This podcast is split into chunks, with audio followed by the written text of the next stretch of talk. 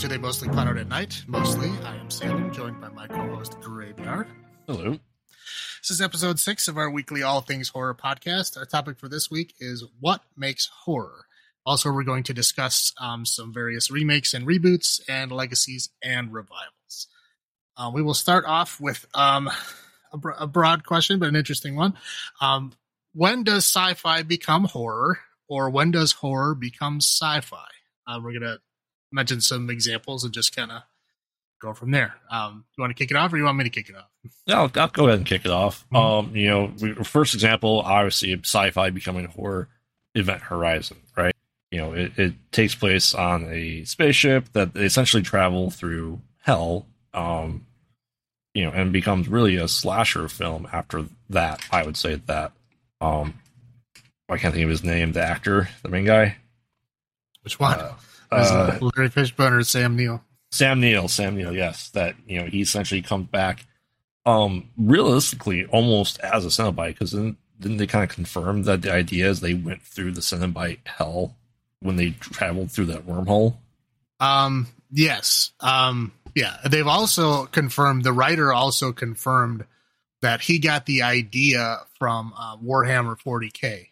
Okay, If, if you're familiar with it, you know, they have like spaceships that, you know, they can like, you know, kind of warp from one place to another place. But when they do, they have to go through this like alternate dimension, which is essentially hell.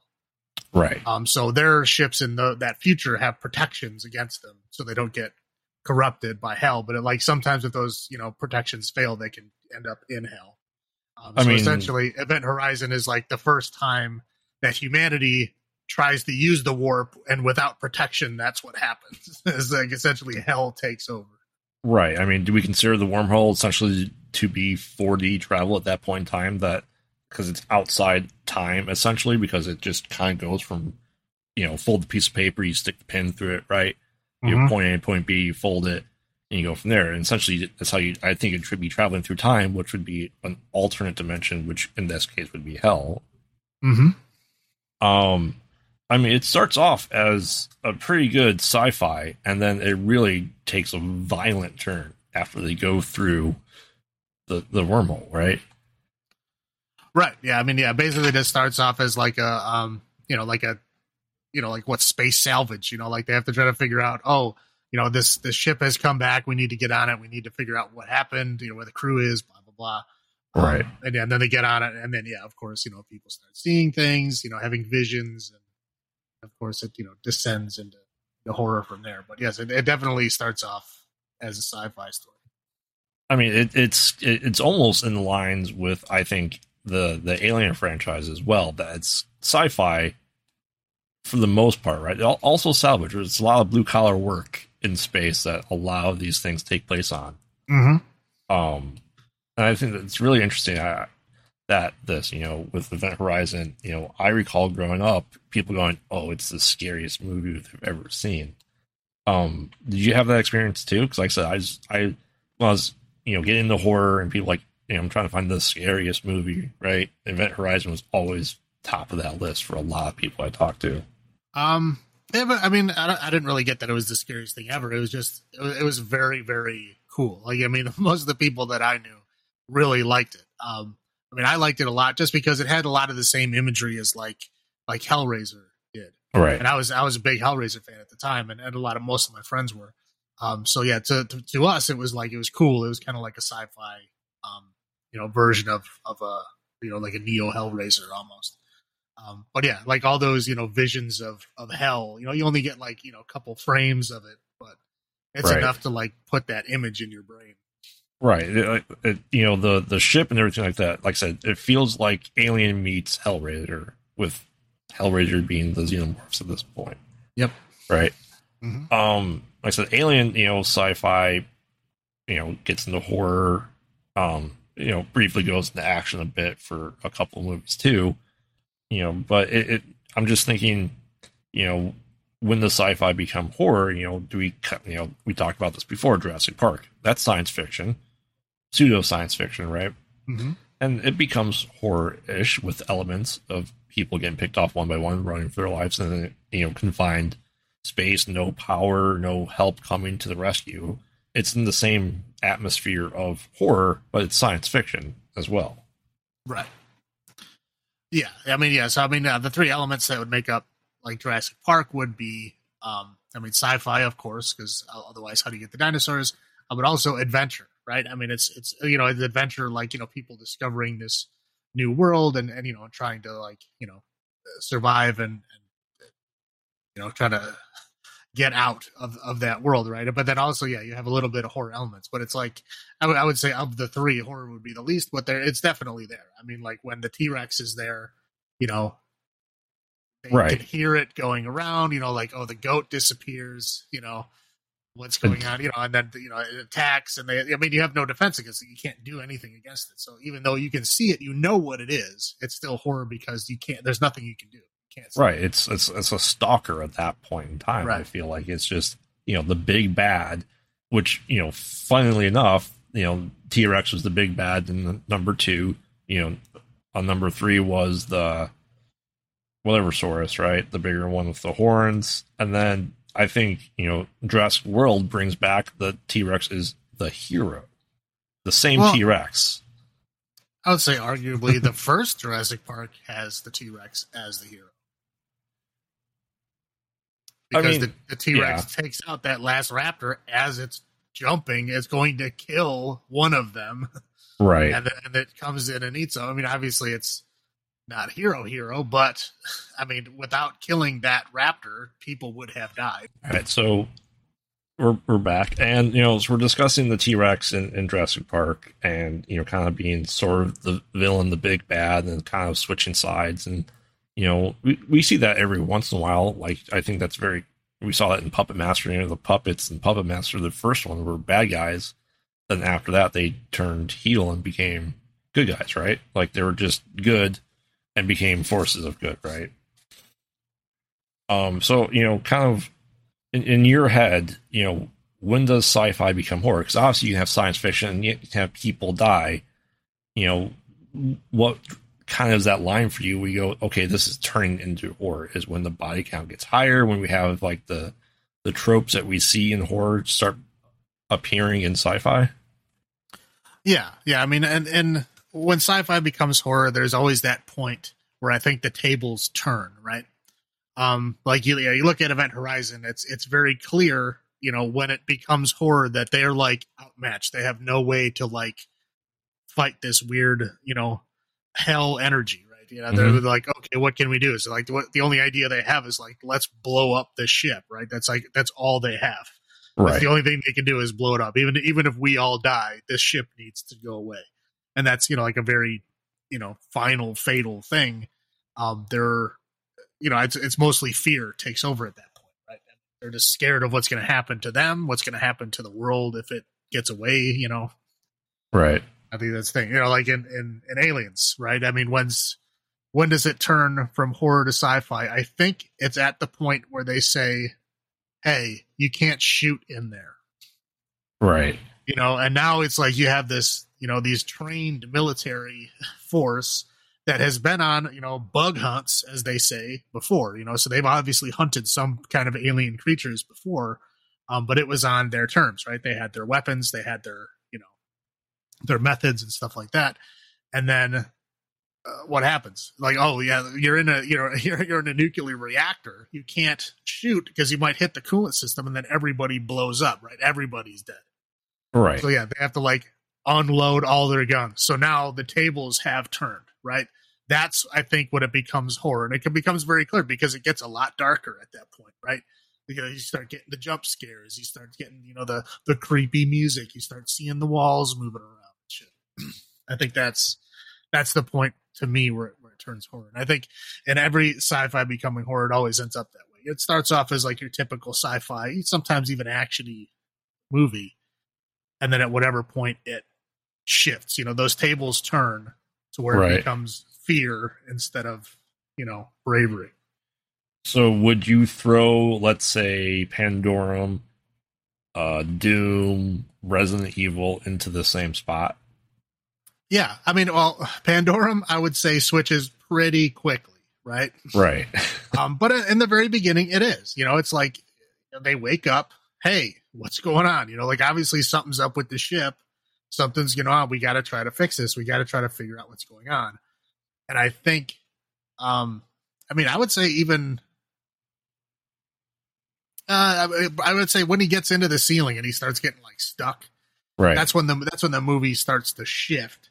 And then when he finally comes down and he sees that you know the the creature or the the guy that was trapped that first time, I think that's where it like totally shifts. Where you see like, okay, this is this is very bad. you know, this is you know this is there's no way that this can go well. That like this is that has become horror. So it shifts pretty quickly. I mean, that's in the first what 15 minutes of the movie, right?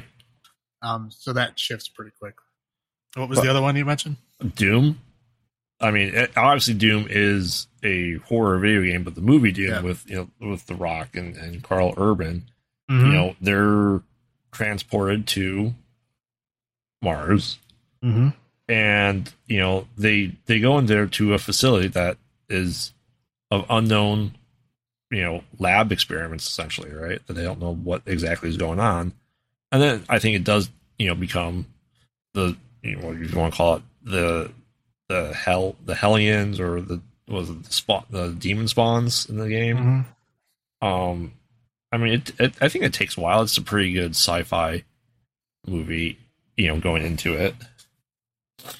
Yeah, I mean, yeah, it, it, it tries to remain sci-fi until you know they finally explain what they're doing, right? And then you realize, oh, like this, these are demons like from hell. I mean, it, uh, Doom still holds on to a little bit of that of that you know kind of action heart, right? So where like at least they can fight.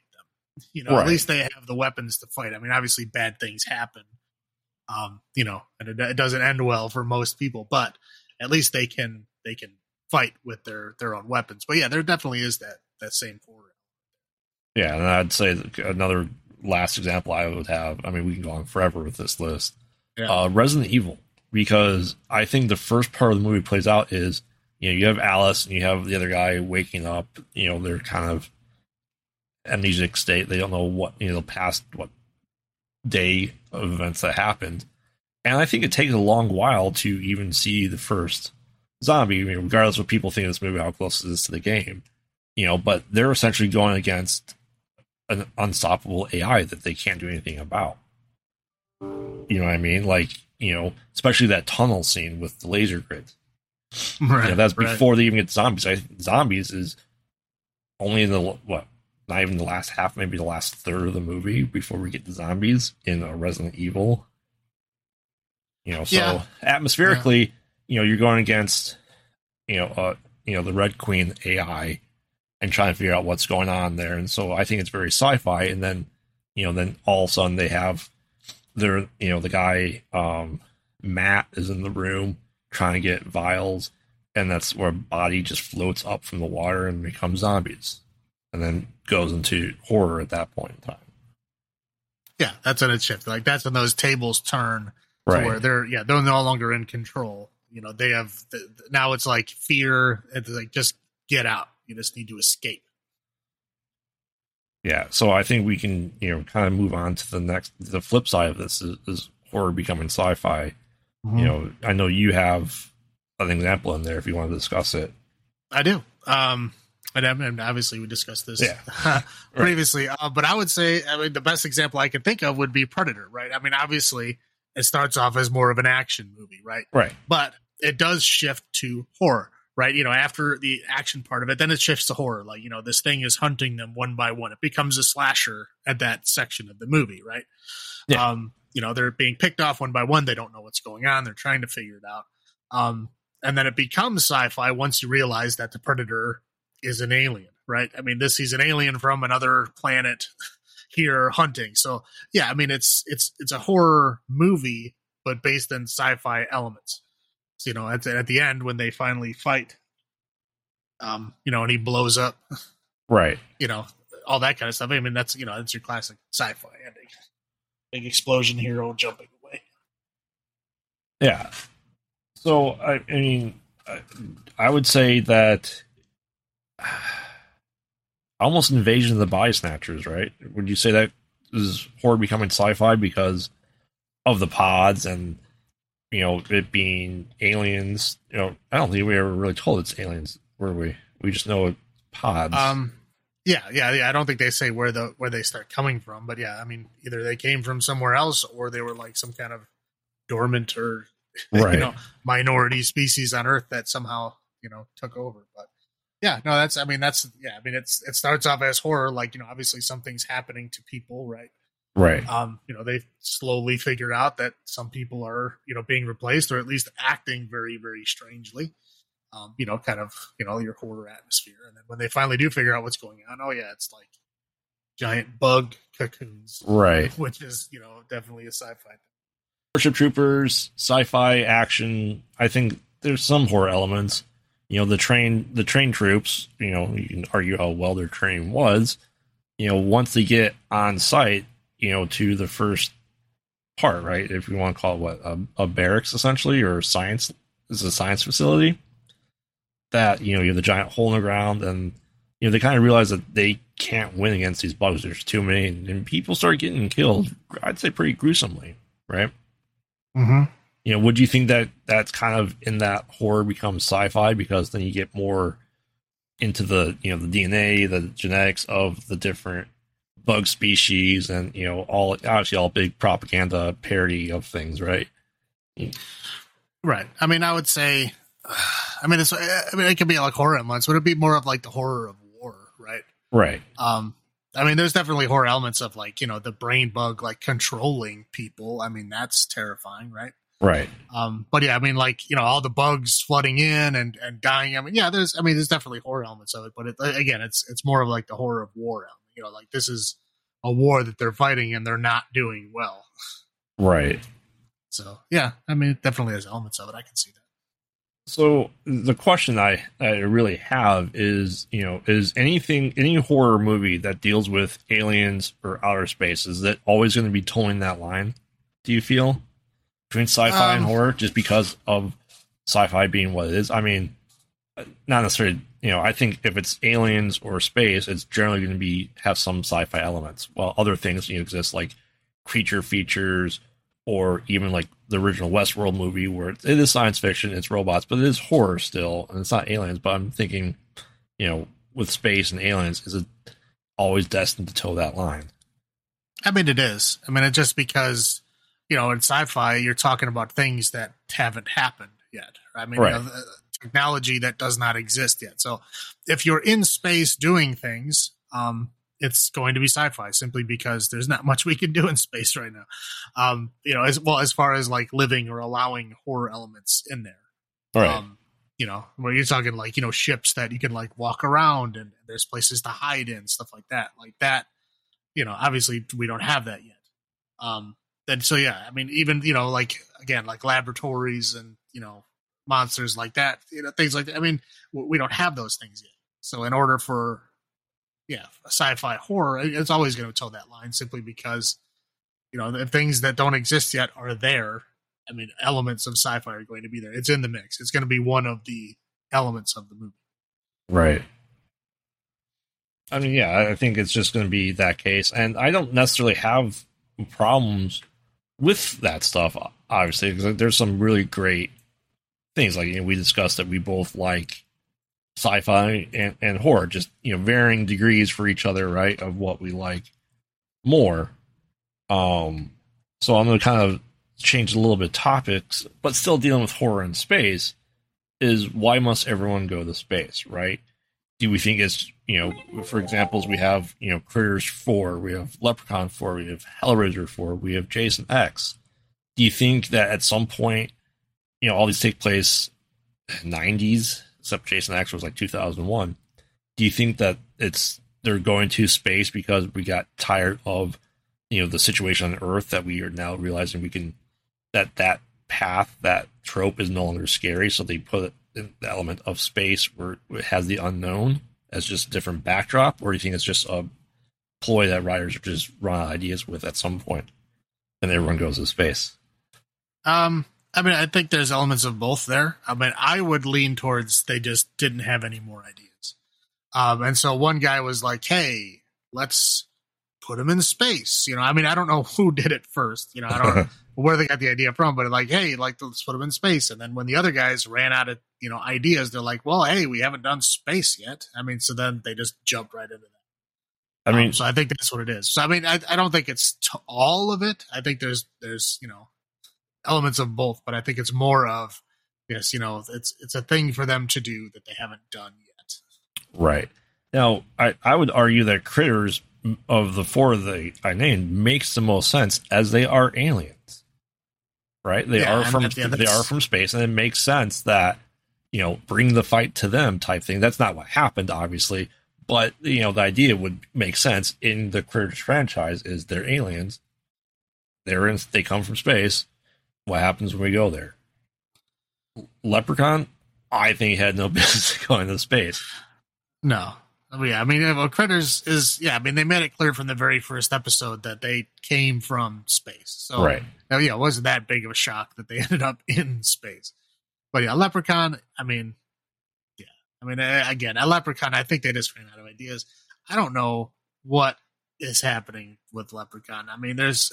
I don't, I don't even know how to describe some of the versions of Leprechaun and how, in my opinion, terrible they are. But um, they have a place. They have a place in my heart. They do. uh, I'm just saying, you know, I again, I always fight against that that super cheese that tries to be like self aware, and I don't think Leprechaun does it well. Um, I mean, hey, you can have your own opinion. That's just my opinion.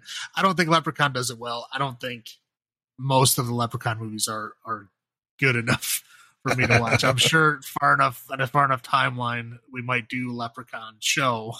Around St. Patty's Day. I'll, yeah. yeah, I'll have to watch them again. But um, yeah, as as as far as right now, as I've seen quite a few of them, not all of them, quite a few of them, they just keep getting worse, in my opinion.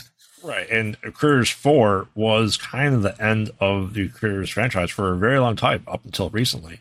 Leprechaun 4 put a halt on the Leprechaun series until he went to the Hood and back to the Hood, and then came back with WWE Star, and now back with a whole revival thing, which we'll get into a little bit later.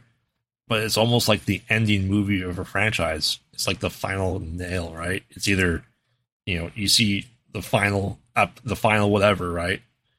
Or then they go to space. Like Jason X, realistically, I feel until Freddy vs. Jason, but as a franchise, killed the Friday the Thirteenth. It was so bad. Well, yeah, but it was also it. Jason X felt like like a fan, like you know, fan fiction. It, it Right. really, it was all over the place, and there was just all these like goofy characters that were just ridiculous. I mean, I understand it was supposed to be sci-fi in space, but like, I mean, the android and like, you know, I mean, come, I mean, it, it's just so so bad. So, Um, do you think that you know with, with horror and the sci-fi that's better towing the line, blurring that line between them when that's the original thing versus a standard? A lot of these are slashers that they you know they end up going to space. Like it seems so out of left field that really doesn't fit in, especially when they go back to the roots, as most of these do of of the of the slasher franchises, right? That this seems like that one off type scenario. And I would say that this these are probably the, some of the weakest entries in these franchises is when they take it and make it try to make it sci-fi versus Aliens or Predator that's always been that line. Right? Right. That's always been there. yeah, I mean, uh, Aliens Predator again, it was built around that. Right. Um, so I mean, yeah, it's it's not a surprise when even if it shifts one way or shifts the other way, y- you know, as long as both of those elements are there, it's it's okay. You know, it's it's fine. It's always lived in that realm between the worlds, right? Right. Um, but yeah, you have you know something like you know Leprechaun or Jason, you know, or Friday the Thirteenth or Hellraiser. It's uh, yeah, these things have always been like purely on the horror side. So when you try to straddle that line when there's no lore or no like previous you know event to, that even happened, even remotely sci-fi, they try to like inject that into it, and it, it can work if you do it in I would I would say in those you'd probably have to do a very small dose, right? I mean, being in space is not necessarily bad, but you don't have to go super sci-fi with goofy androids and you know, I mean, You know, Right. like the weird superhero, you know, space marines that they had. I mean, just goofy, goofy characters. It didn't need to be like that. It could have been. It could have been way different. And I, I honestly, off the top of my head, I can't think of any movie where it goes into the sci-fi realm that's a horror thing that works well. That doesn't start off that way and ventures into it. That's just not good. Yeah, I mean, out of out of the list, I would say Hellraiser does it the best, but it's still not great. Right. I mean, you could almost argue that at that point, Hellraiser 4 would be a tie-in to Event Horizon at that point, right? It's just kind of like their their sister movies. Yeah, kind of, sort of. I can see that. Um, I mean, but uh, you know, at least at least Hellraiser, you know, it, oh, they always have interesting characters, interesting, you know, Cenobite creatures and stuff. You know, at least there's at least there's something interesting about it. The other ones really don't have that much going for them. Right. And yeah, we'll definitely get to these franchises at some point. Uh Hellraiser especially sooner rather than later. Yeah. Um but let's let's let's shift gears and go into slashers, right? How important is how important is a story to slasher? I know we briefly discussed this. when We were discussing slashers, I think in our first episode. Um, but how do you feel about the importance of story? Um, story for a slasher, I mean, realistically, it doesn't matter. Um, because if, if you look at, um, you know, the success rate of these slashers, right? Mm-hmm. Um, I mean, a lot of the, most of the, the most successful slashers out there really don't have a whole lot of story going. Right. You know, I mean, like Halloween, the, the very first Halloween had like nothing. Correct. I mean, it was just guy coming to kill people. There was no backstory. I mean, there was a very, very poor backstory, if I'm being honest, of a of a terrible, terrible child psychologist who just like met some kid that was like, oh, this kid's this kid's kind of messed up, and then he just did nothing, and then like, uh, you know, hey, decades later, the kid becomes a murderer. Oh, I couldn't have seen that coming, even though I did nothing in the meantime. I mean, again, but uh, th- there's no real real backstory there. I mean, yeah, that the child psychologist is there to tell you he's just a bad kid. He's just evil. That's it. That's all. That's the the only backstory is that he's a bad kid. He's evil. now, Story over. now, do you think it's because generally slashers were made in such a low budget and a lot of people's first, especially the first ones in slashers, that they just don't have the funding to build the lore background behind it, so therefore the story isn't that big. Um, and uh, I don't know. I don't know if that's I don't know if that's fair to say because I mean, you look at at Nightmare, Nightmare on Elm Street, right? Mhm. I mean, there's a lot of lore behind that. I mean, obviously, in the first one, not a lot of it is coming out because you know, basically, you know, Freddy is you know this bad character, but you know, he like you know lives in dreams, and you know, and you get the rules of the dreams. You know that you know if you're asleep, it's his world. If you're awake, it's your world. I mean, at, at least there's like rules and it's interesting and there's, there's, you know, some backstory, some world building. There's some stuff going on, right? Right. Um, the Friday the 13th. I mean, even the, they, at least they had the, the very first one had a twist in it, right? Right. It wasn't just a generic slasher of, you know, some nameless guy murdering people and they don't know why. I mean, it essentially was, but at least there was that twist of like, oh, it's a character that you've seen, you know, walking around. Like, you know, this is a character that you know. Um, I mean, obviously that changed in the later versions, but, you know, in the first one, I mean, there was some story. Again, there's not a lot of story going on there.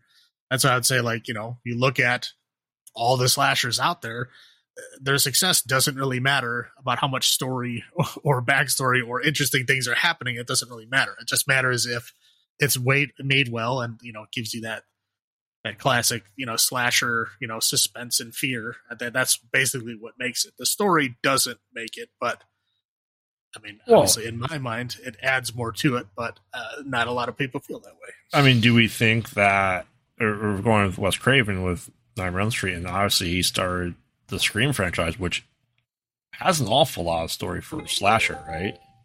Mm-hmm. Um, you know, you know, like I said, it's is it Wes Craven? Is it his film style? You know, you know, obviously Wes Craven did movies before, you know, Nightmare on Elm Street, but like Sean Cunningham didn't do a lot of things before Friday the 13th, you know, how many movies did John Carpenter really do before Halloween?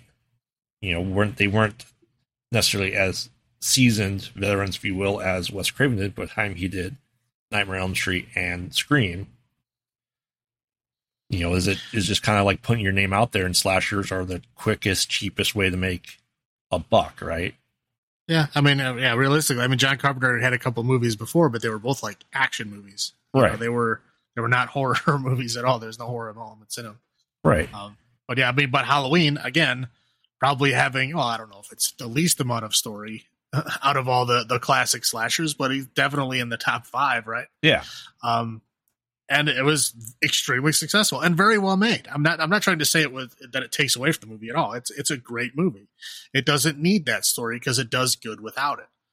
Um, and again, uh, you know, going by you know how successful they are, you know, going by ratings, going by you know money making, all that kind of stuff. All of those things say it doesn't matter. So realistically, it doesn't. Right. But you would just say that a lack of story makes it more mysterious, more suspenseful, therefore more terrifying, if you will. You know, to not have an answer for why this is happening. It can, and and you know what? It, it's it's okay if you don't have all the answers because I mean I think I mean that's something that some people don't like, but I think the majority of people don't need things spoon fed to them, right? I mean I think they enjoy when they get to figure things out a little bit for themselves, or at least have that that wiggle room to like have your own kind of theory and your own you know story of what of what goes on and what happens. I think where when it gets bad is when the story is is written a certain way, right? You have Mhm. you know your A to B in the original story, and then somebody comes along and says, "Hey, we need to make this mysterious. Let's just omit information, right? Let's look at this story and this script, and let's just take out information. We're going to add unnecessary artificial suspense and mystery by just removing critical plot information. Um, and that's it's happened to you know a lot of movies, a lot of shows. I think that's that's when it's bad. Is is when the story is written with these things there, and then you take them away. It feels like something's missing. Now you can write these stories knowingly not giving all the information, and it can be done well. You know, I mean, like again, like the first Hellraiser. Uh, When you watch it, you know that you're only scraping the surface of that world, right? Right. I mean, there's a lot more weird stuff going on in that wherever dimension that Pinhead came from. Mm-hmm. We don't know all that stuff. We only know the little bit that's happening right now, and it's okay. That's all you need to know for that story. But there's a lot more behind the curtain, and that's okay. That's the way it was written. That's the way it was made. Um, and you get um, other movies. I'm just going to use like you know Prometheus as an example, is where it was written with, I mean, and filmed, honestly, with all this information there to give you what is happening and what's going on. And then you have people that come in later and say, "Hey, I'm just going to remove critical plot information to make this more suspenseful." You know, let's make this more suspenseful. Let's make this more of a mystery, and just remove the audio from like the last ten minutes of the movie. You know, so we put like weird, creepy music over it, so you don't hear what's being said and what's going on, and then just don't tell you what the alien's saying, even though in the original script we know what he's saying. Right. Yeah, I mean, just stuff like that, and that's when it makes it bad, in my opinion. I'm not saying Prometheus is a bad movie; it wasn't. I'm just saying it. I think it was missing something. It felt like it was missing something, and that's why. So you're saying that you want your J.J. Abrams and your was it Lindoff or from Lost to make a horror movie because you thoroughly enjoy that? Okay, well, yes, Linhoff. I mean, to be fair, he has done a lot of, uh, you know, omitting critical plot information, um, but he has done some good things lately. So I'm, you know, I'm trying to forgive him for his past misdeeds. Um, but you know, it, but yeah, he, he seemed to like to do that, as he would just like, hey, I'm going to make this mysterious by just, you know, cutting away, you know, plot information that's supposed to be there, but just just leave it out. Right.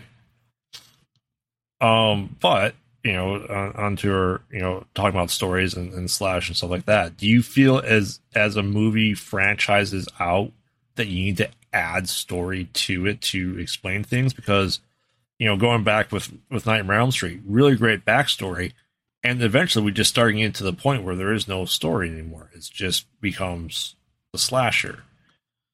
So we start off with a lot of lore, and it dwindles off. I think happens with Friday the Thirteenth. We have a lot of lore, and honestly, after number two, there's not much of a story after that, right?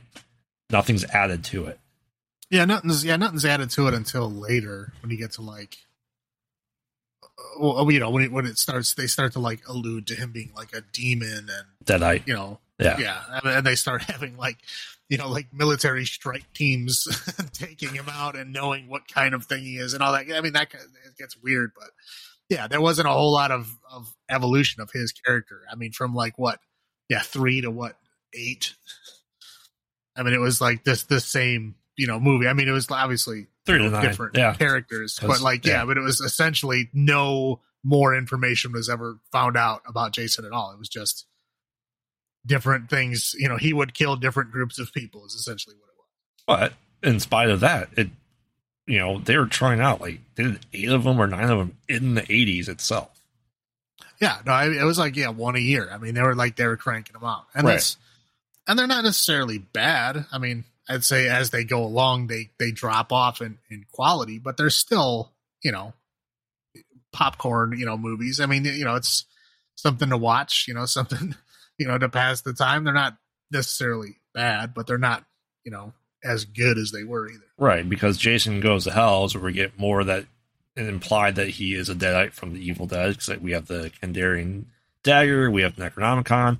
Very little Jason Voorhees in as Jason Voorhees as opposed to being possessed, and arguably once again killed the franchise for almost a decade Right. with with that. And I and I honestly would say that it's probably uh, besides Jason X one of the weakest entries in that franchise.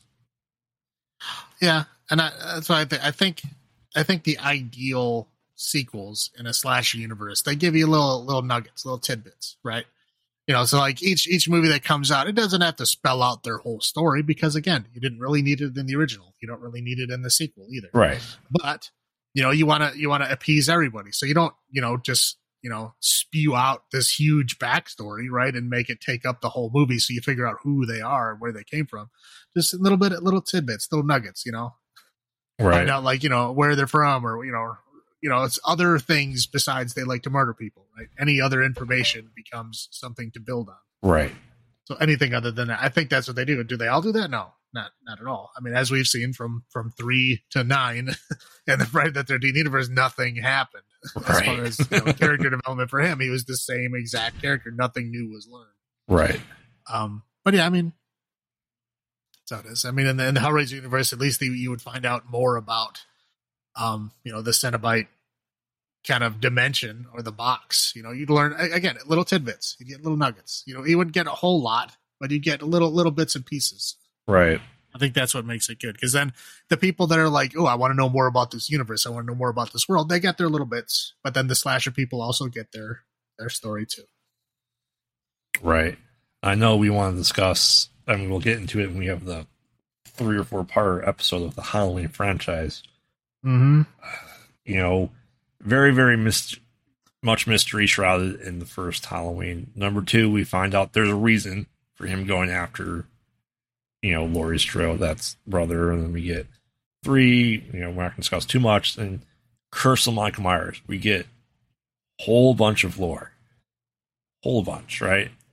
Mm-hmm. And I mean, other than Halloween Resurrection, arguably one of the worst Halloween movies Right. where we get a whole bunch of lore. Uh, well, I think again, it's because you know, uh, I said the ideal sequel in that slasher world is you get a little bit of tit, you get little nuggets, right? Little tidbits, little little tastes, and I think there was really, I mean, there was that they did that in the second one, right? I Mhm. mean, obviously they added more, but th- there was still a lot left to, to be known. You know, like what, why, you know, right? What, like we still don't know all of the elements of this. Um, the third one, obviously, complete departure, right? Right. It has nothing to do with Michael Myers at all. And then they come back hard, right? Because I mean, three did not do well. Correct. Um, again, I mean, I know they were going for an anthology thing, but if you're going for an anthology thing, you have to do that with everyone. You can't do one and two being Michael Myers and then three being the anthology. That doesn't make that doesn't make sense. You know, you're confusing people, and that's like Right. understandably upset. I get that. So three, I mean, again, I don't think it was that bad of a movie by itself, but in being in the Halloween franchise, yes, obviously. Um, but yeah, well, we're not going to discuss Yeah, that too right. on this. But again, you got too much information in four after again a movie that didn't contain them at all, and then two which only had you know, you know some some tastes of what is going on, and then fourth just just answered all the questions that were asked, and then and, uh, you know went in the wrong direction. I think. Oh, absolutely. And I, I know a big talking point for, you know, uh, your note of, you know, making horror Pierce angry is Rob Zombie's Halloween. Mm-hmm. So we can, you know, we we'll be discussing more of it and on the rewatch. Maybe I'll have different opinion on the rewatch. Mm-hmm. But I mean, we as we discussed before, is so much lore was added to it, right? Right. And I know you know people. I'm one of them that just really didn't care for the movie. That you know, I argue that you know, Curse of Michael Myers did so much lore that they had to reset and bring back Laurie Strode. And you know, I know Rob Zombie was doing what he did. Like I said, we'll discuss more in the Halloween episodes, but I honestly feel it was too much lore. It got rid of everything. Yeah, I know they made him more human, but that's not what I don't feel the franchise was about. Well, I mean, I'm gonna yeah, I'm gonna I'm gonna keep it I'm gonna keep it brief. um, I mean, obviously we'll get further in this debate, but I mean, mine is that uh, it was too late when they brought that stuff in in the original, right? Yeah. I mean, four was where they answered big questions. It was way too late. Obviously, you were, even had a movie in there that had nothing to do with Michael Myers at all. Way too late. You know, again, came out of nowhere. Too much. Too late. Everybody was upset. It turned off the whole franchise. Now, when Rob Zombie rebuilt it, right? I mean, he wanted to include all of that. But again, if you know where things are going from the beginning, as we do with Halloween at that time, you know, he wanted to go back and and put all of that together to make a coherent narrative, right? Right. Because, you know, in the original you have one, two, you know, unrelated, three, and then four with you know extremely heavy story. So he just took all of those. I mean, obviously minus three, but and then tried to like retroactively put them into an order that makes sense. And then, I mean, obviously he added more to it. I mean, you know, again, like you said, it, it makes it like a human story rather than just this supernatural bad person. Like I said, Donald Pleasence is like the worst child psychologist ever. I mean, he literally has, he doesn't even attempt to try to save the kid at all. He just, the bad kid, kill him. Right. That's it. That's his whole plan. Cut the This is like from eyes. He must Right, from die. from the beginning. He just like you know met the kid once. He's like, nope, this kid needs to die. Like this is a bad kid. I mean, that's not what child psychology is supposed to do. You're supposed to try to help the kid. Anyway, um, but yeah, I think that's what he did. He tried to make a coherent story. Just, I mean, I know you you don't want to hear that, but like stay true to where the franchise was going. I understand that. You know, nobody likes three or four in that realm. I get it. But he was trying to make a coherent narrative out of all this stuff that did happen and try to make it make sense and then move forward from there. yeah. I think what he was trying to do. But again, he was building that universe with all this information already known. We already know from the very first one, you don't need that story, right? That's it was very successful. It was very great. I mean, a lot of people consider it to be the greatest horror movie ever, or at least of the 80s, right? Right. um, and it had like very very little story and i mean the numbers speak for themselves you don't necessarily need that he was just did a different version of it he put more story into it and people that like the original that didn't have the story have the numbers to back them i'm not going to say that they don't but people like me that prefer more story prefer more background you know explain how this happened i think it's i mean i like it Yeah. but I know I'm I'm in the minority on that, and that's okay. and I, I know that wasn't as brief as I wanted it to be. No, like I said, we'll discuss it more in the episodes of the Halloween franchise, which we'll be getting up to number thirteen, I believe, the new one. Um, so you know, let's change gears a little bit, right? Um, atmosphere versus substance. I know we touched briefly in your, your first love. We briefly discussed it in you know before times. Is you know being the, the visual medium that it is. Do you like more atmosphere versus necessarily dialogue? You know, I'm getting at you know the world building through visuals versus story substance. Do you think there's do you like prefer one or, or over the other? Do you think you have both without it being too long of a movie? Well, I mean, what what do they say? The old uh, what, what the old writing adage is is like show, don't tell. Right. um. Yeah. So I mean, in in the perfect world, I mean, you'd have both, right? I mean, you should have both. I mean, they both have their place. They both have their reason. I would say specifically for horror, I would say it's more of a visual medium, honestly. Right. I mean, you know, there you got your you know your your creepy suspense, your you know, people sneaking around, your darkness. I mean, these are all visual elements, right? Mhm. You know, jump, the jump scares, all that, all that stuff is is visual. I mean, I, I guess there's an auditory element to it too, but yeah, I would say it's it's more of a visual medium. So I would say in the horror genre specifically, yeah, I would say, yeah, the visuals would count more. I would say. I mean, obviously, I like both, but I, I guess the successful horror doesn't that. So Well, I mean, you could. I mean, especially in let's say slashers, or you know, touch briefly back on that. Is at some point in time, you know, you're the survivors, the people left alive, are trying to be as quiet as possible. So, you know, you're going to build, you're going to have more atmosphere. You're going to have more acting with visual cues and the sights and the sounds versus dialogue, right? And that's, you know, you have you're you're being quiet. And I'd say the older stuff gets away with it. You can actually have silence. There's so many movies, especially slashers, that there's silence for like 20, 30 minutes of the movie. There's no Mhm. dialogue being spoken, and it's all visual cues. Right? And you can see that now, I think, with movies like Hereditary, or I'd even say Midsommar.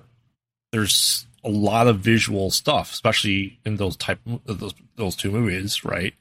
That a quiet place. Right. That you can have a story with not a lot of dialogue and but you're building atmosphere. Right? You're getting the tension with that. And you know, what are your thoughts of of that part of it? You know, like do you like when there's more talking?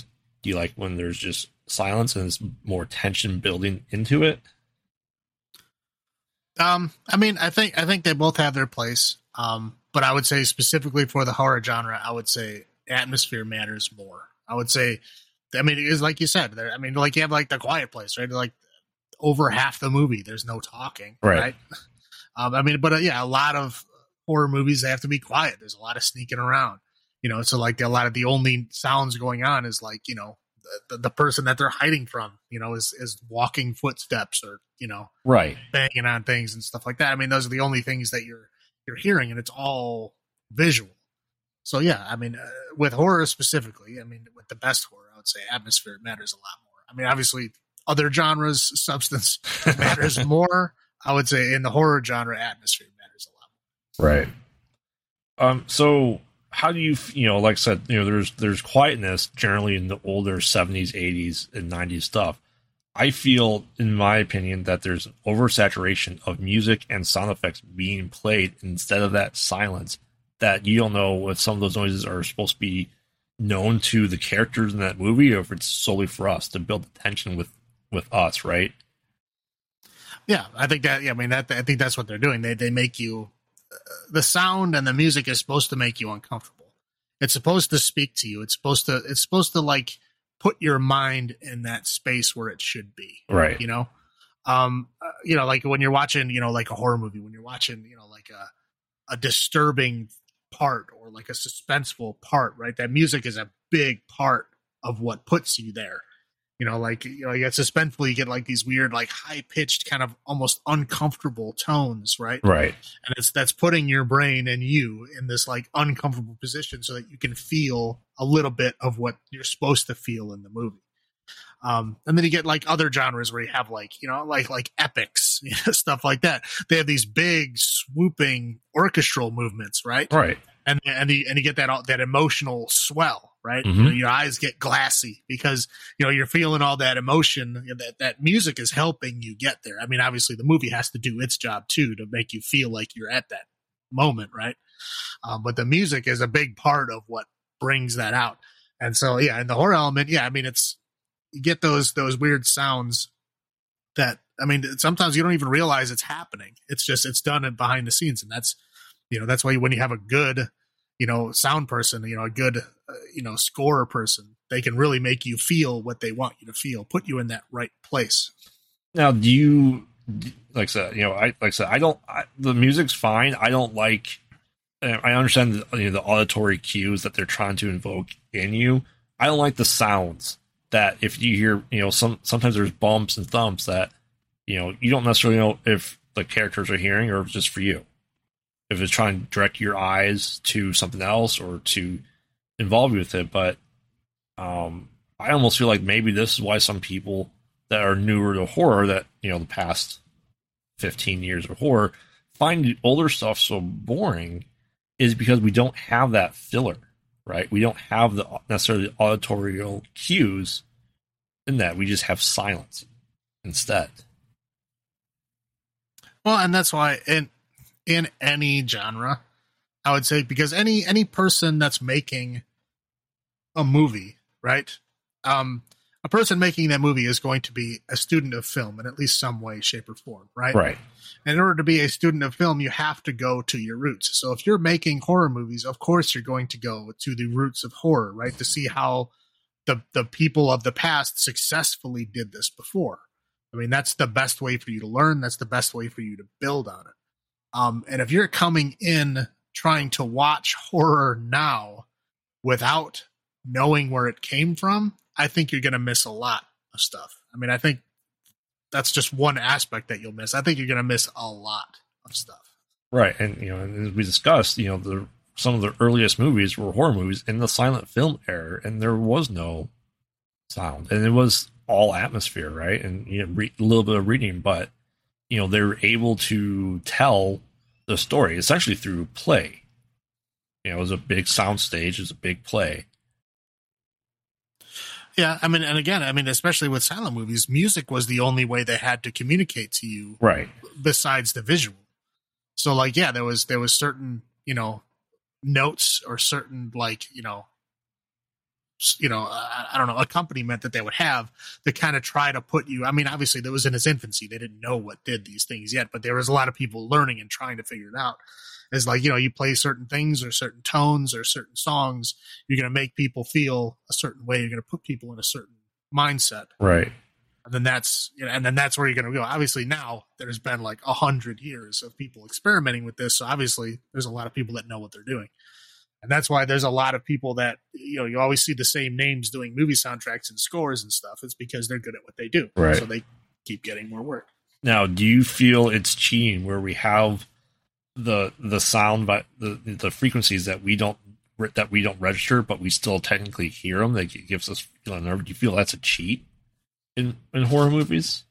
Uh, no, I mean I, it's not a cheat; it's a tool. I mean, if if you have tools at your disposal that can can put someone's mind in a place that you want them to be, um, I mean that's a good thing. I mean, as long as you're not like you know injecting them with sodium pentothal, like trying to like you know change their mind from what they want to be. I mean, as long as you're not doing that. I mean, again, if you're just using tools, audio cues, visual cues, all these things to like just shift your perspective or, or change your state of mind.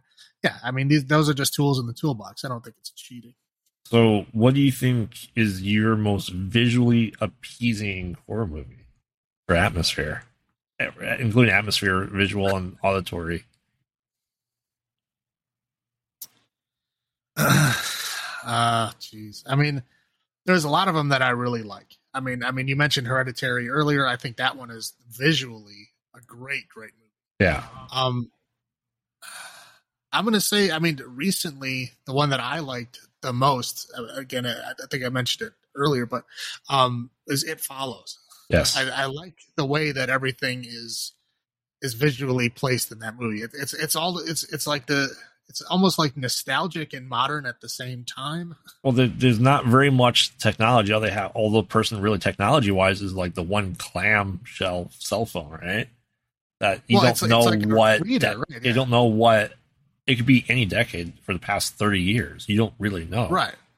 Right. But I, I think it was just, uh, I don't know, the, the way that they, they filmed it, the way that it was presented, I think it was, it was fantastic. Like, I think, uh, like the, the I think my favorite scene is, um, the very first scene where, where, uh, you know, the, the main, the main actress, she like first becomes aware of what's going on, right? The guy's got her like tied to that chair right and he's like showing her what's going on. I mean, uh, just the way that that was filmed, like they're up on like you know like a second floor of like a, a broken down apartment building, right, yep And he's like, you know, just watch, just watch, you know. And then you see this person like just walking forward. I mean, it was it was very very well done, and it got its point across. Right, there wasn't a whole lot like you know said presented there. I mean, obviously, it follows doesn't have a whole lot of of backstory. I mean, there's enough, Right. but I mean, there's not. You don't know what it is or where it came from or why or any of that stuff. You just know what it does. That's it.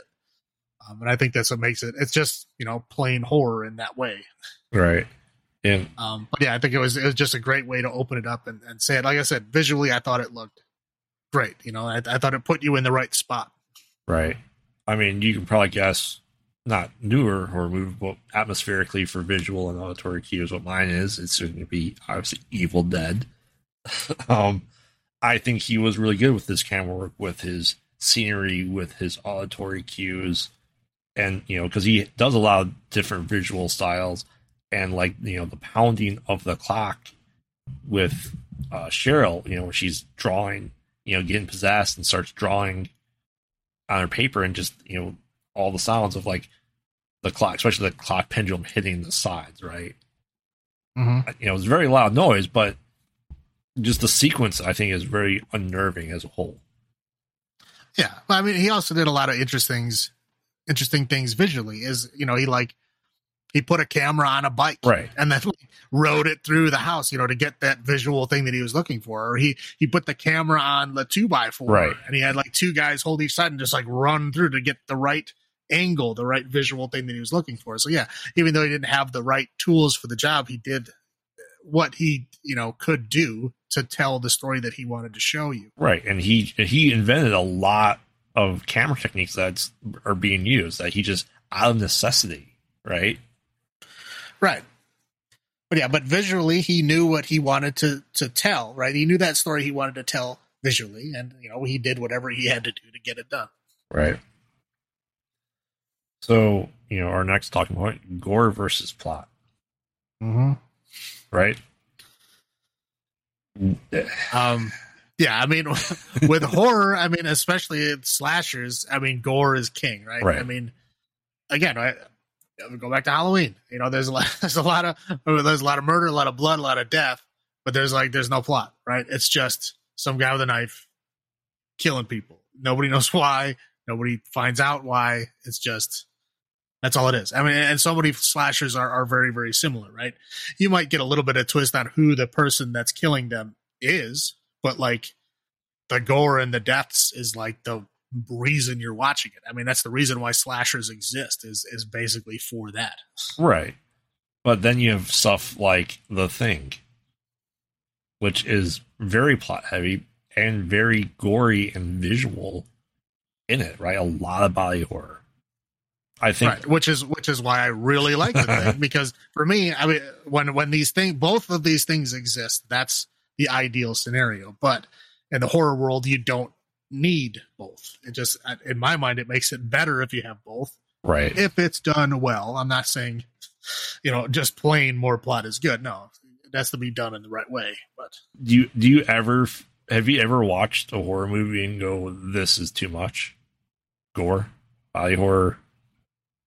Uh, no, no. I mean, I know it's a movie. I know it's fake. I know a lot of people have have trouble separating it because you know they can they can you know see that you know at least real elements of it, right? Or they may have like experienced something similar to that or seen something similar to that, and it, it bothers people. I get that. I'm not saying people are weak for not understanding that it's fake. I get there's a lot of triggers that that could make it worse for you, but for me, yeah, I, I know that it's fake. So, I mean, there's things that disturb me, sure. so, you know, horrible, horrible things that happen. It's like, wow, that's, I don't ever want to see that again. But I get it. I mean, there's the, there's I've never gotten to the point where I don't want to watch it or I've stopped watching it because of it. Right. Well, I mean, we can go we can go Eli Roth movies or the Saw franchise, right?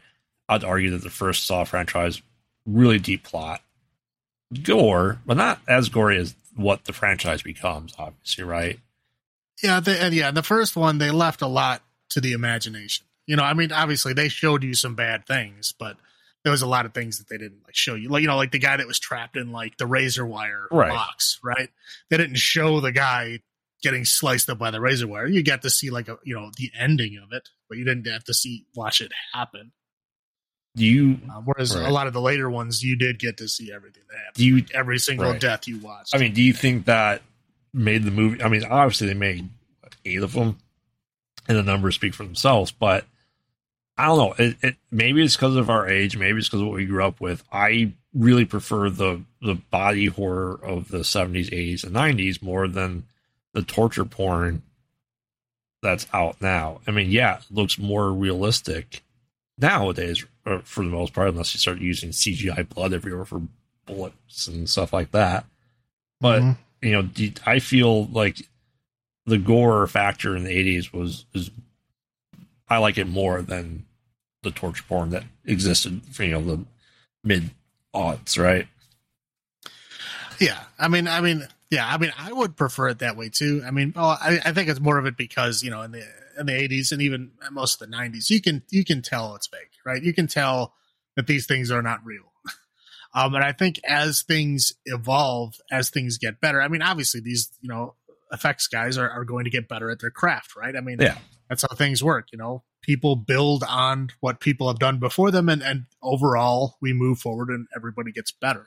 So yeah, I mean, as things get more realistic, I think they can be more dis- disturbing, and I think it's a big element. You can easily twist that, right? You can easily make a lot of people uncomfortable and make a lot of people scared by making, you know, horrible body horror things happen. You know what I mean? Like d- f- making that stuff look as real as possible. Like you start getting to the level of like, you know, Hostel to where like Right. it looks pretty real, right? Yeah. Absolutely. So, yeah, I mean, we're at the point where like you know the the blind between you know knowing it's fake and maybe it's real is starting to fade out. Um, and I think that I think that's what's making a lot of people uncomfortable with where it's going now. I think that's what it is. It's just that the line of that that blur of reality is starting to to move, you know, right. in the wrong direction. And again, I mean, I- and it speaks to their craft. I mean, they're great at what they do. I mean, they're these people are doing fantastic, amazing things. It just, you know, your brain doesn't want to see that stuff. I mean, it's an instinctual thing. Like, you know, hey, this is bad. Right. I mean, do you uh, do you think I do you think gore is a way to overwrite the plot? Do you think that they use that for more like as we discussed before, slashers, it's kill after kill, right? You're there to see the body count, you're there to see the unique deaths.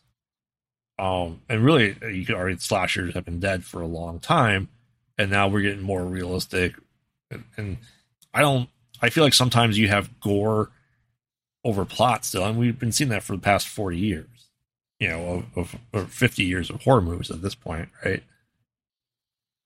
Yeah. I mean, uh, a lot of a lot of things have been done. I'm not going to say everything's been done, but I'm saying a lot of things have been done, and a lot of things have been done to death. Right? Yeah. I mean, there's been so many spin-offs and so many terrible, terrible B versions of everything that yeah, it's been it's been overdone. So again, it's it's one direction that you can go is to make these things, you know, gore fests, right? I mean, that's that's one way to go. That's you know, there's definitely a, a an audience for that um, and, and you're not going to go wrong there. But yeah, whether they need to go there, I don't know. Right. Um, you know, I just want to briefly discuss. We've discussed, you know, first love and stuff like that. You know, genre mixes. We have black comedies. We have sci-fi horror. You know, do you with? I know, like, so you're you're a big sci-fi fan.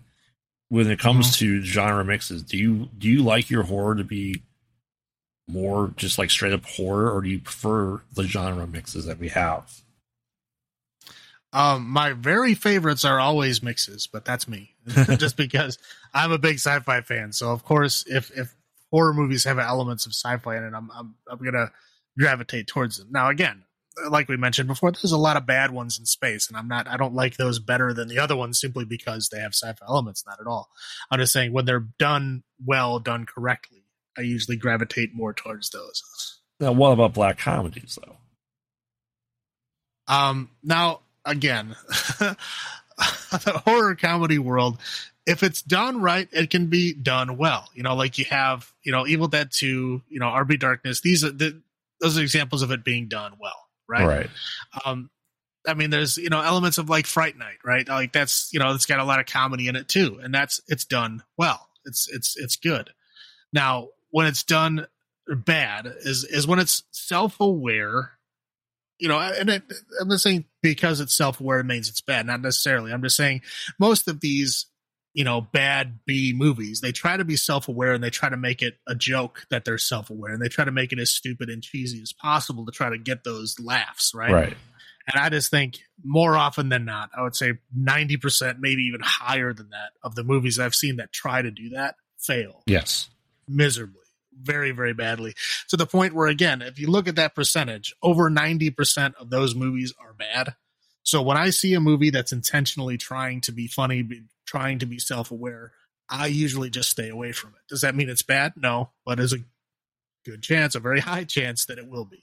Well, I mean, you know, so, there's there's some elements in, in horror movies that have been going on for decades now that you know they use a little comedic effect to ease the tension to get put you into a false sense of security, right? And that's you know that's okay, but you have other movies I I'd say since like past seven to ten years.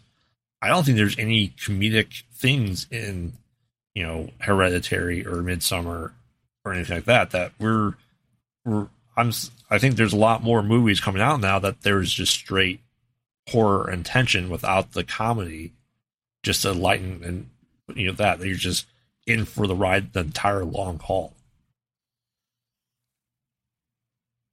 Yeah, I mean, I mean, there's definitely you know two approaches to that. One one is like you know you try to be very very serious, and again that can be done wrong too. I'm not saying you know it's only one way they can be done wrong. It can be done wrong that way too. Is is where they take themselves too seriously. You have like a bad B movie with like a ridiculously cheesy, bad looking monster, right? mm-hmm. And you're trying to sell it as super serious. Yeah, of course it's it's going to come off as bad. It's going to come off as ridiculous. Like you know, of course, nobody's going to believe you. Nobody's going to take you seriously, even though you're trying to be serious. Nobody's going to take it seriously because it can't be there. So yeah, I mean, a lot of times, especially with B level stuff, you have to try to find that balance, right? You have to try to get a little bit of both. And there, and there's movies that have both that do well. You know, I mean, like, uh, you look at like Cabin in the Woods, right? Yep. Um, they have a lot of comedic elements in there, uh, and it and it does it well, but it evens it out, right? I mean, there's both yeah and I think it and I think it does that well. It just again, it's a, it's a hard medium to find. It, it it's very easy to tip one way or the other too much and do it badly. And I think more often than not, if you try to put too much comedic elements in it, they fail. do you think it works better when you have someone who writes comedy that tries to write horror or someone that writes horror try to write comedy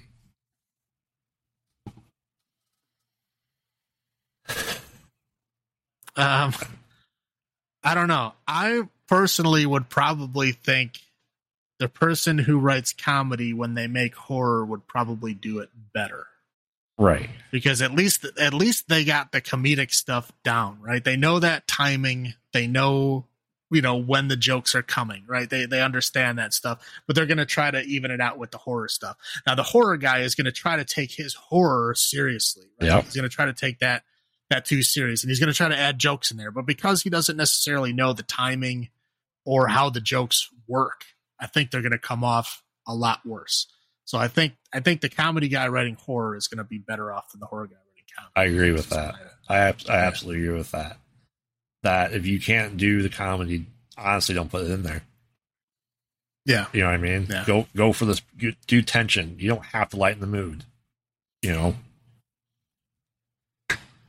All right. yeah, yeah. You want to, agree. You want to take over the the next part of our that. sure. At this point, we're just going to kind of go over um, some remakes and and reboots, um, and we're just going to kind of uh, put them in, in broad categories, whether um, they're going to be good, um, and that is either they're better or at least on the same level as the original that they remade, or we're going to go bad, and that means they're going to be worse than the original. Okay, so if they're at the same level, they're going to be in the good category. If they're under that, they're going to be in the bad category. And then we have a questionable category, which which I know that we'll have some some little bit of discussion on, simply because you know it it could be uh, one way, it could be the other way. You know, we'll kind of have some discussion, but the, the good and the bad, for the most part, we agree on it. Yeah. Um, okay, and we'll just start off with the the good, um, and we will go with the 1990 version of Night of the Living Dead. So you you can I consider it a remake because it's almost just like colorized version of Night of the Living Dead. Wouldn't you agree with that? Um, yeah, I mean, for the most part, it is the same. I mean, they they go into a little bit more, but I mean, yeah, they, I mean, the budget that Romero had for the first one was was nothing, Right. Right. I mean, that's why they had to just film it in a house with like no other outside influence because they had no money to do anything else. Um, so I mean, it just it, it gives you more. You get to see the people like you know hunting the zombies, and you get to see like how goofy and you know hillbilly-ish that they they got right you know they were like they had like zombie wrestling and, and, and goofy stuff like that um but you also get to see outside a little more right, um i mean like the house ends up a little bit differently i mean obviously in the original um ben was the only one who survived and then he got killed because they thought he was a zombie at the end so that everybody ends up dead Right. sorry spoilers for a 60 year old movie right Right. um but then this one is like uh when ben gets killed i think the the the old husband survives in the attic i think right Yeah. And then and then he gets he ends up at the in the ben thing where he gets killed by the guys coming in but the woman survives. Yep. Bar- barbara survives. Like she actually gets away. Like she actually goes and like escapes into the countryside and she finds these guys and i believe she's the one that leads them to the house. And then i think isn't she the one who tells him oh yeah he's a zombie kill him? I think i think Yeah. it is It's been it's I been a while. It's been a while. yeah, it's been a while for this one, but it was it was again at least at the same level. Obviously, the original Night of the Living Dead is A classic. is a is a yeah fantastic movie. You love the movie, but um this one is it's yeah, more or less the same story up until it branches a little bit. But I don't think it takes away from it. I think it I think it adds a little something just to give you a little different viewpoint on how the story could have gone. And I think I think it did a, a good job of it. Yep. I, yeah, I agree. um, and we'll do the mummy. Now, there's there's going to be another mummy further down the list here. This is specifically the 1999 mummy with uh, Brendan Fraser. um, and again, I mean, a fantastic movie. I mean, it's Oh, I, uh, I, I, I, would, I think it's better than the original. I don't know about all the other, you know, Hammer horror versions that, that you know about that I've never watched. I'm pretty sure it's better than all those. though. I mean, the Boris Karloff mummy is is a classic. I think it's a classic for a reason. I think this is bet. I think it's good, on, or uh, on par for different reasons. Like, don't get me wrong. I, I mean, I named one of my kids after Evie, straight up from this movie Mhm. because of this movie, right? yeah. So I like it, obviously enough to do that. Um, no, I mean it. It was we discussed in you know the the list of stuff. I I think it was what more action packed, but it was a good turn for it. And you know, the sequel was pretty good. And let's not discuss the third one, yeah, past that, past that, we just won't talk. about. right? So yeah, I mean, it's definitely on par, just in a different way. It, you know, it wasn't focused on the mummy necessarily. Yeah, no, yeah, it had a lot more, you know, a lot more like action adventure kind of Indiana Jonesy Mhm. stuff in there. Um, but yeah, but I think it adds a little element of fun to it. But yeah, I think it overall, I think it outshines the original. yeah. Uh, and then next we'll go. The Hills Have Eyes. Yeah. Uh I saw this in theaters. I know that. Um I, I saw I don't think I, I don't think I saw this one in theaters. I'm pretty sure I didn't. which I feel like you love the original. I like I you know what I mean? I do. Yeah, I mean, yeah, the original is um I mean, I like all those the hill folk uh, horror stories. I love those stories. Right. I mean, because to me they're uh, very terrifying. Right. Those the are Appalachian. very scary. I'd say yes. I mean, like right under giant bugs is hill folk is things that I'm terrified of. So yeah, so th- those are always uh, good for me. So the original, uh, um, I liked, and this one was also good. I mean, it was it was a little bit different. I mean, I think the first one was a little bit more, um, had a little bit more of a like a psychological aspect to it. Yeah. Um, uh, you know, again, it was just a little bit more suspenseful. I thought it was a little bit more, I don't know, horror. it was it was it was definitely like the wife can watch the original Hill Has Eyes. Like she, I don't think Mhm. she's watched the Hill Have Eyes after we saw it in theaters. You know, 15, 16 years ago because it's so it was as she calls it gross, gruesome, right? That you have Pyro Right. get his part of his hand chopped off, right? But you were rooting for him. You wanted him to win. I felt like that was more there in, in the in the remake. That there's more of like a triumphant rooting for him than he was getting damaged. You're going to in that situation, right? You're not going to come out of it unscathed. right, and they yeah they really had that like mutation aspect of it. Right. More so. And this more so. Yeah, the original one, I think they really wanted to do that. I just they didn't have the budget for that, you know. So they just kind of picked people that looked weird, Right. You know, they didn't really have a whole lot of prosthetics or makeup. You know, this got like people that looked odd and different. And Well, weird, you that know. that guy has a unique look for him, right? yeah, yeah, he definitely does. Really, he seemed really nice guy, really smart. Yeah, right. I mean, cool guy. I mean, like in Weird Science, he seemed like like that. the when he like you know calmed down. I think that was like his normal self, Yeah. and I think it was Yeah. a cool guy. Um, but yeah, they just got people that looked weird. So I think this remake they really had you know the budget to like make them look as mutated and weird as they wanted to, and I think that adds a little something special to it. I think, like I said, it's a little bit dumbed down. um, you know, they they dumbed down uh, you know the the story elements and they kind of up the um you know the gore and, and Right. the, you know slasher factor. the Hill folks seem more like a wrong turn or the episode of X Files, you know, with mom under the bed, right? right. So I think that became the new standard of Hill folk in horror movies is that mutated look yeah. or the inbred look, if you will, uh, for some of these Yeah. things, right? Yeah, but yeah, but slightly uh, different than the original. I mean, obviously, it's more or less very similar story, but you know, different from the original in a, in a slightly different direction. But you know, at least on the same level, Yeah. as as the original, I would say. um, okay, and then we'll move on to Suspiria, which is uh, the remake of the uh, original Dario Argento, whose most say it's his best movie. Yes.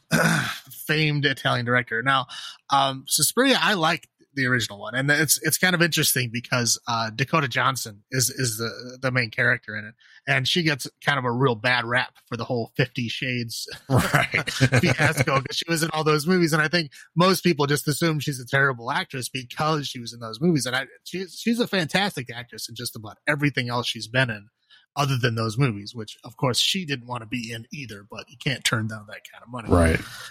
um, but yeah, I mean, she was fantastic in this movie, and, and the whole thing was was uh, was extremely extremely. Oh, good. visually. who was the uh, Visually. yeah, who was the amazing. dance instructor? Tilda Swinton was was in it. Yeah, I mean, yeah, but yeah, visually, I mean, acoustically, it was all it was it was, it was beautiful, beautifully shot movie, and, and a very well I. I don't think I didn't think they were going to be able to come close to the original, I was pleasantly surprised with this movie. Yeah, yeah, they did great. I mean, obviously, there's you know they're both have their place. I mean, you know the, the the you know the original Argento version is definitely not, I would say, outshined, but they're they're both great, just in you know Yeah. slightly different directions. Agreed. Uh, and then we'll go Invasion of the Body Snatchers, Which one? 1978. Uh, with uh, Donald Sutherland, Jeff Goldblum. Uh, yes, yes. that's the good one. right. I, I mean, we've how many of these we have we had now? Because we had Invasion of the Body Snatchers, what 1993, and then we had Invasion with Nicole Kidman and Daniel Craig. We have the TV show now. Yeah, Yeah, I mean, visually, I mean, it's, it's almost a colorized version of the original. We had the original guy from the the what, 1968, 63. Um, he was the crazy guy in the street in the 1978 one. So they had a good little cameo in there from him, right? Mm-hmm. Um, definitely the first Jeff Goldblum movie I saw. It was not one of his, not one of his first. Um, I mean, I didn't see this is. I mean, this is the one chronologically that he did first that I've seen. Uh, but obviously, I, I think I saw.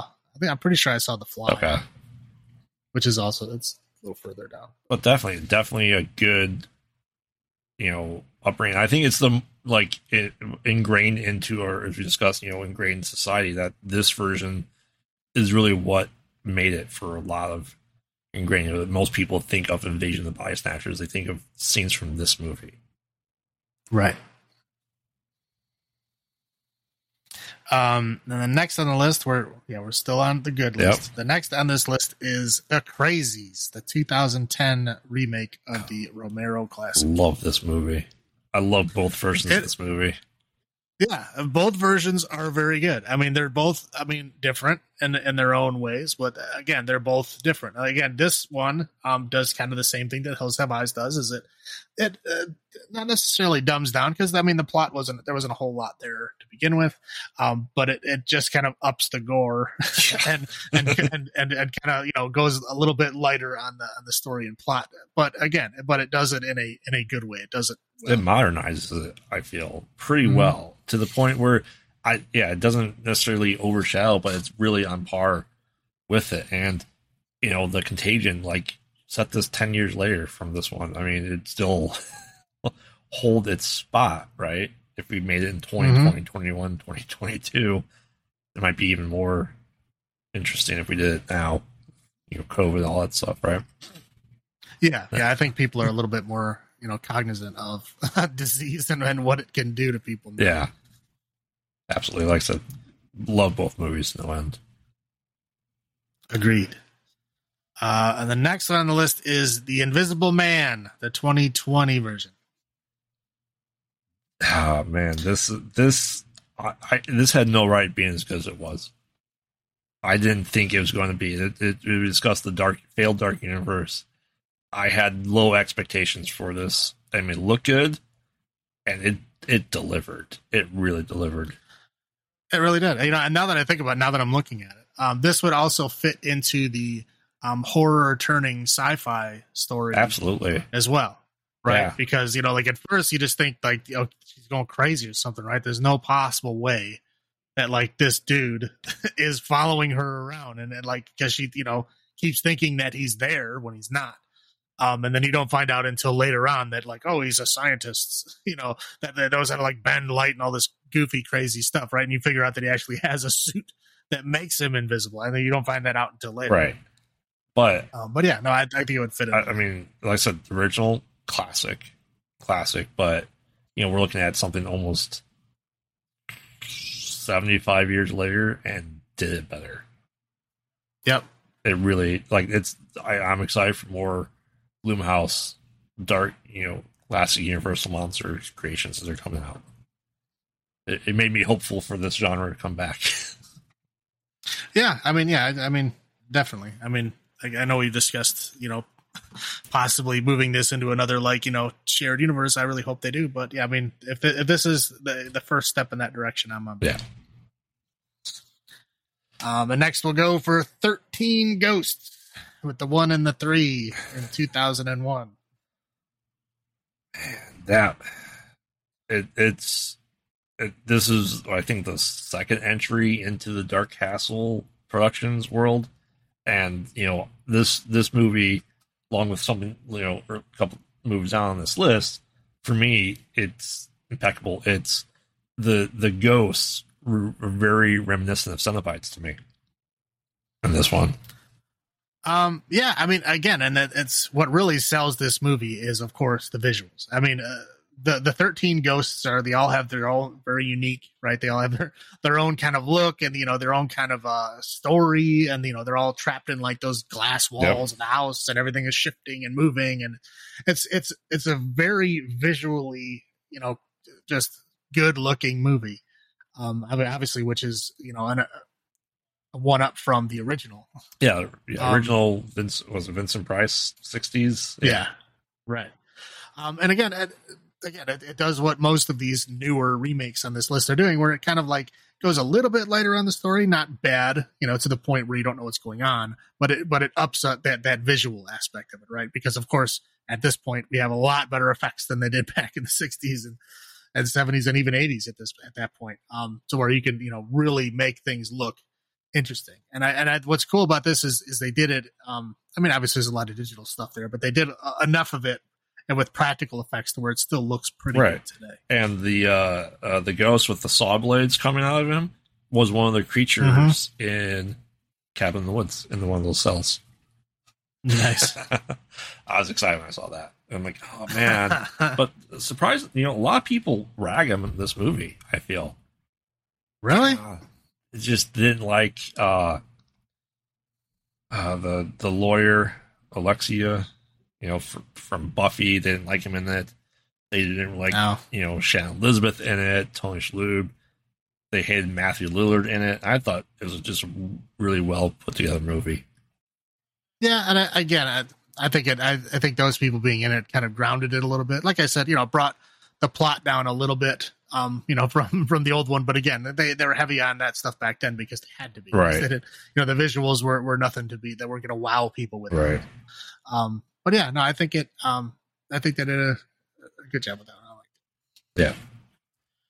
Um, and next on the list is The Blob, which came out in 1988. Now, when I first saw this as a kid, I remember this is one of the uh, first horror movies I can remember watching as a kid. Like at me going and renting and being excited to watch. Oh wow! Was The Blob like right when it first came out? Um, and I loved it. I thought it was fantastic. Um, but I didn't see the original one until years later. Um, and I was very disappointed when I watched the original one, but that was just because, you know, I, I watched this one, you know, when I was what, 10. Yeah. Um, so I mean, obviously, you go back then, and you can tell it's freaking Jello, you know, or you can tell it's, you know, you know, whatever, like what peanut butter being squished through it, you know what? I mean, it's it just it doesn't look scary at all, and the acting is kind of goofy. Steve McQueen, the thirty-five-year-old teenager, yeah, yeah. right. yeah. I mean, the original is is not all that stellar. I mean, obviously, it was you know good enough to you know be one of the the classic horror movies to be remade. Um, but I would say overall, I would say this Blob is better than the original. And I I I recall reading or hearing that this was one of the first horror movies that killed a kid, like show the death of a kid when they're like in the sewer with it. The little mm-hmm. boy that got killed, like melted in it. That yeah, was like a, everybody got killed. Yeah, I mean that was, but that was a big thing that happened in this movie, and I'm honestly surprised this hasn't been remade since then. Yeah, I mean, uh, again, it's it's still good. I mean, it holds up pretty well. I mean, the effects are not great, but I mean, the story itself holds up better than the stuff. well, yeah, that's correct. that is correct. Um, next we'll have Dawn of the Dead in 2004 version. Um, now this one is is good. I mean, obviously it goes in a, a lot different direction from from the original one. Um, I mean, they still share that they're living in a mall, yep. right? I mean, they they have that. Um, but I mean, the original Dawn of the Dead is is what? There's three characters, mm-hmm. right? Um, there's two guys and a girl, and then this version of Dawn of the Dead, there's a whole bunch of people. I mean, there's like, well, I don't know what 10, 12 people. Yeah. I mean, there's quite a few of them. Um, and so there's a lot of like sub stories being told. Um, there's a lot of like back and forth. I mean, you got the guy that's like across the street that they're communicating with, chalkboard, like, yeah, with chalkboard. I mean, there's so many more interesting things going on. The original Dawn of the Dead is great. Don't get me wrong. I mean, it's one of my very favorite zombie movies. You know, I mean, it's got goofy effects. I always just think of that the guy that gets his head chopped by the helicopter. Yep. And how ridiculously large his head Oh, was yeah. before that point. Um, also, my my other favorite one is when in the very beginning of the movie, um, when the guy kicks down the door and the guy's standing there and he just shoots him in the face with his shotgun. Um, and it's obviously just a watermelon exploding. I mean, it's it looks looks nothing like a human head. It's a watermelon, and it's very funny. But I mean, overall, it's still a good movie. The story is great, but this one it just it goes in a slightly different direction. I mean, it has a lot of the same elements, but it goes in a totally different direction. Obviously, the ending is is way different. right. Um, you know, instead of fighting the the the biker gang, they end up like building like a death bus and trying to like escape and stuff. And it goes in a in a totally different direction. I mean, obviously, there's enough similarities to where it can it can be that. Um, and I guess it, it really just does stand well on its own. I think it's just a good movie on its own. You know, I think they're both great, and I think they both have their place. And I think I think this one is on even ground. Yeah. it's, it's definitely. I mean, this was the the kickstart of the new of the dead that line that we got. Right? Do you feel like they missed the mark of not doing Night of the Living Dead first? Um, I don't know. I mean, I, I mean, the hard part is like, you know, if they redid it again, is like they they're gonna have uh, you know flashbacks to when they lost the copyright the first time. I don't know. I think I think they just wanted to kind of move on from that. I think they just wanted to uh, to to do something else. Um, but yeah, I don't think I don't think Romero was well, he wasn't directly involved in Dawn of the Dead, was he? This new one. Yeah, for sure. I know you like executive produced Oh, it. I'm pretty sure it's, it's. I'm pretty sure it's still George A. Romero's Dawn of the Dead, and, and then it's George A. Romero's Oh. Land of the Dead. Then they did. Well, yeah, I know- I know after Yeah. after this, I know that he was back on the of the dead train, Okay. and I know he did all the rest of them after that. It's Just this one, I don't know if he was if he actually directed. Uh, I'll have to look it up. other ones. That's a good Yeah, I question. don't know. Still good though. I saw I I, saw this in theaters too. Look it up later. Um, no, I don't think I. I think at yeah, Dawn of the Dead, I was because basically, I, if it's after like 2008, I saw it in the theater because I saw basically everything in the theater for a for a while there. Um, but if it's before 2008, it's a good chance I probably didn't see it unless it was like a, you know, a movie that I would really be into, which was almost all sci-fi. Stuff. Right. Um. Okay. Uh, so moving on, we got House on Haunted Hill, 1999. Oh man, wasn't old enough to go see this one in theaters. because have very very strict parents. Uh, if I was under seventeen, not allowed to go see it. Um, however, as we discussed before, Geoffrey Rush, amazing Vincent Price. I mean, I love the original House on Haunted Hill. I think it's a great story, you know, and it was not supernatural in any way, just aspect of it. But this went pure supernatural at the end, right? I I mean, Yeah. it was. Um, I thought it was an amazing movie. It was one of my favorite movies. I mean, Yeah, and he, he also pulls off that that creepy uh, Vincent Price pencil Oh, yeah. mustache, like that weird John Waters Yeah. mustache. yeah, He pulls he pulls it off fairly well. And I think that's what the big part of selling him as Vincent Price. I think, Yeah. is that mustache. and like I said, the first thing I recall seeing from the the Dark House Productions that really put on the map. From like, you know what? Yeah, I, I, I they can keep doing this. I'm gonna stick with them. Uh, and, well, move on to your your favorite franchise, and this is the Evil Dead uh, in 2013, which is not necessarily. Well, I guess it's Uh, it's a eh, right. no. I mean, I'm gonna. close. I, it's in my eyes, in Fede Alvarez's eyes, it is a sequel because it's not even the same characters. Yes, it's the same cabin, but that's the only similarities that it, it is. it has the same name. That's a pretty big. Well, right, but Uh-huh. but because of Bruce Campbell's cameos, Ash at the end, and the you know failed plans that came from it was it was just another story in the universe, which we're going to get with you know Evil Dead Rise is just another story in that universe, and because of that, I'm lumping it into a more of a reboot than a remake for me personally. You know, we got a different character, and yeah, Mia was supposed to be the next Ash with you know her hand being you know not even chopped off, but like slid off from the car, Hmm. right? I mean, this really, really increased the gore factor to the point where the wife would not watch this. She has not watched this because At all? all. Really? Because especially in the previews with her taking that razor blade and like slicing her tongue in half. Um, yeah, it was too much for her. I thought it was a fantastic movie. I did not get to go see this in theaters. I'm very disappointed I didn't get to. I did. Again, it's after 2008. it's after 2008. I probably saw in the theater. So yes, I did see this in the theater, and it was great. Yes. uh, my wife was very pregnant when this came out, so she wasn't going to go see it at all. So I was going to have to find someone, or I was going to go see it by myself, but I was not able to. Um, so unfortunately, I didn't. I'm hoping Evil Dead Rise gets in theaters that we can. We'll do the Evil Dead franchise more when we get to that movie. Evil Dead Rises. Yes. Um. Okay, and so next we'll do the thing, the 1982 version of the thing, which is almost every list that ever comes up with with uh, reboots, remakes. It's always number one. Um, which is, I mean, obviously this far outshines yes. the original. I mean, the original is is more of your kind of classic, you know, monster of the week Feature, kind of feature. thing. Right? Yeah. I mean, it's a it's a very generic, basic movie, and this just, I mean, blows it away. I mean, it just adds so many new elements and so much. I mean, just you know, masterclass in filmmaking Right.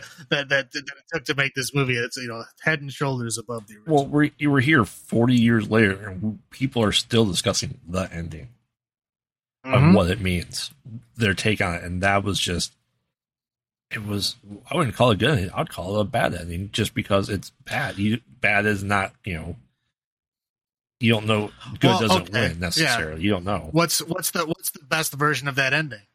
They're both human, which means they freeze to death. You know, I mean that's that's the best version of that ending, Right, Right, and then uh, any of the other endings is variations on who is the thing, right? right, So it gets worse, obviously, because they could potentially survive and then infect the rest of humanity right. if they don't freeze to death first. But the best version of that is they're both human and they slowly freeze to death. So yes, it's a bad ending no matter how you look. I mean, yeah, forty years later, we're still discussing who was the thing, if any of them, and that was But yes, I love I love bad endings, and that's Yes. yeah far superior to the the thing from another world. Yes. I think everybody agrees with that one. But yes. Um uh next on the list will be uh the one we mentioned a little bit earlier will be The Fly, the 1986 version of The Fly, done by uh David Cronenberg, starring Jeff Goldblum And Gina Davis. and Gina Davis. Yes, of course, Gina Davis. In in in in my head, and we're going to discuss Cronenberg movies at some point in the list. This is the most cohesive Cronenberg movie. um I mean it can but I mean sure. I mean sure. I'll I'll give you that. But it's um yeah, I mean he's not he's not as bad as some other filmmakers who shall remain nameless. Um but I mean yeah, he does have a little bit of ambiguity in his work. I won't, I won't deny that, but I I like that. I think that's interesting. But Uh, the, Um, the entirety of it, you really felt like Jeff Goldblum's character was turning into the Fly. Right. Yeah, and they do a they do a great job showing that that evolution and that kind of you know weird like you know desperate level that he was at of of trying to like you know fix himself and then embracing what he was and then ultimately you know giving up right Right. No, I mean, how, I mean, it's a he turns into a giant insect. How do you you don't like that? So, is, are you okay with that at the end? Um, yeah, I mean, again, you know, getting to the point where, um, you understand that everything you thought was going well is now terrible, and you need to end it. I mean, I think that's it's good. It sucks that Gina Davis had to do that because he was unable to do it himself. I think that sucks. Right. Um, but I think that was ultimately a, a big show of of love on her part to do that for him. Right. Um, so I think, I mean, ultimately, it, I mean, yeah, it's basically a bad ending, Yeah. right? I mean, there's there's nothing really good about And that, which is why I probably like it. and we won't yeah, we won't again, discuss the sequel to this either. no, no. Um, but yeah, I mean, very very interesting, but again, way better than the original. Yeah. Uh, okay. So now that's the end of the good list. Now we get to go into the bad list, and this is these are all ones that that um that we or at least I am considering worse than the original. Um, and we will start it off with Pet Sematary, the 2019 oh. version. Now, I really, I mean, I really wanted to like this movie. I mean, John Lithgow was in it, right? I love oh, John yeah. Lithgow.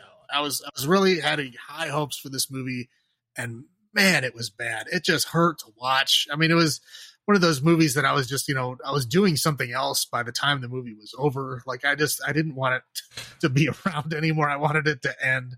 Um, yeah, just, just, just terribly. I mean, yeah, John Lithgow, the guy who played John Connor in which Terminator with with Emilia, uh, Emilia Clarke. Oh yeah, Genisys. Genisys, yeah, yeah Genisys, yeah. sure.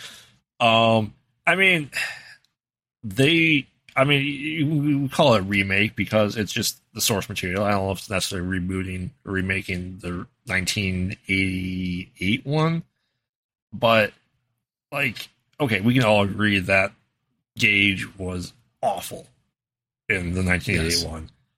And they didn't. Awful meaning scary, terrible. oh, I mean, that too, but that as kid actor, he was like three. You know, can't expect it. But it, it's just weird that they changed the plot of which kid get hit by the truck, right? Like, that's a weird thing to change. I think they were just trying to, I mean, I think that part of it, they were just trying to shake it up a little. So you didn't quite expect that. Right. Right.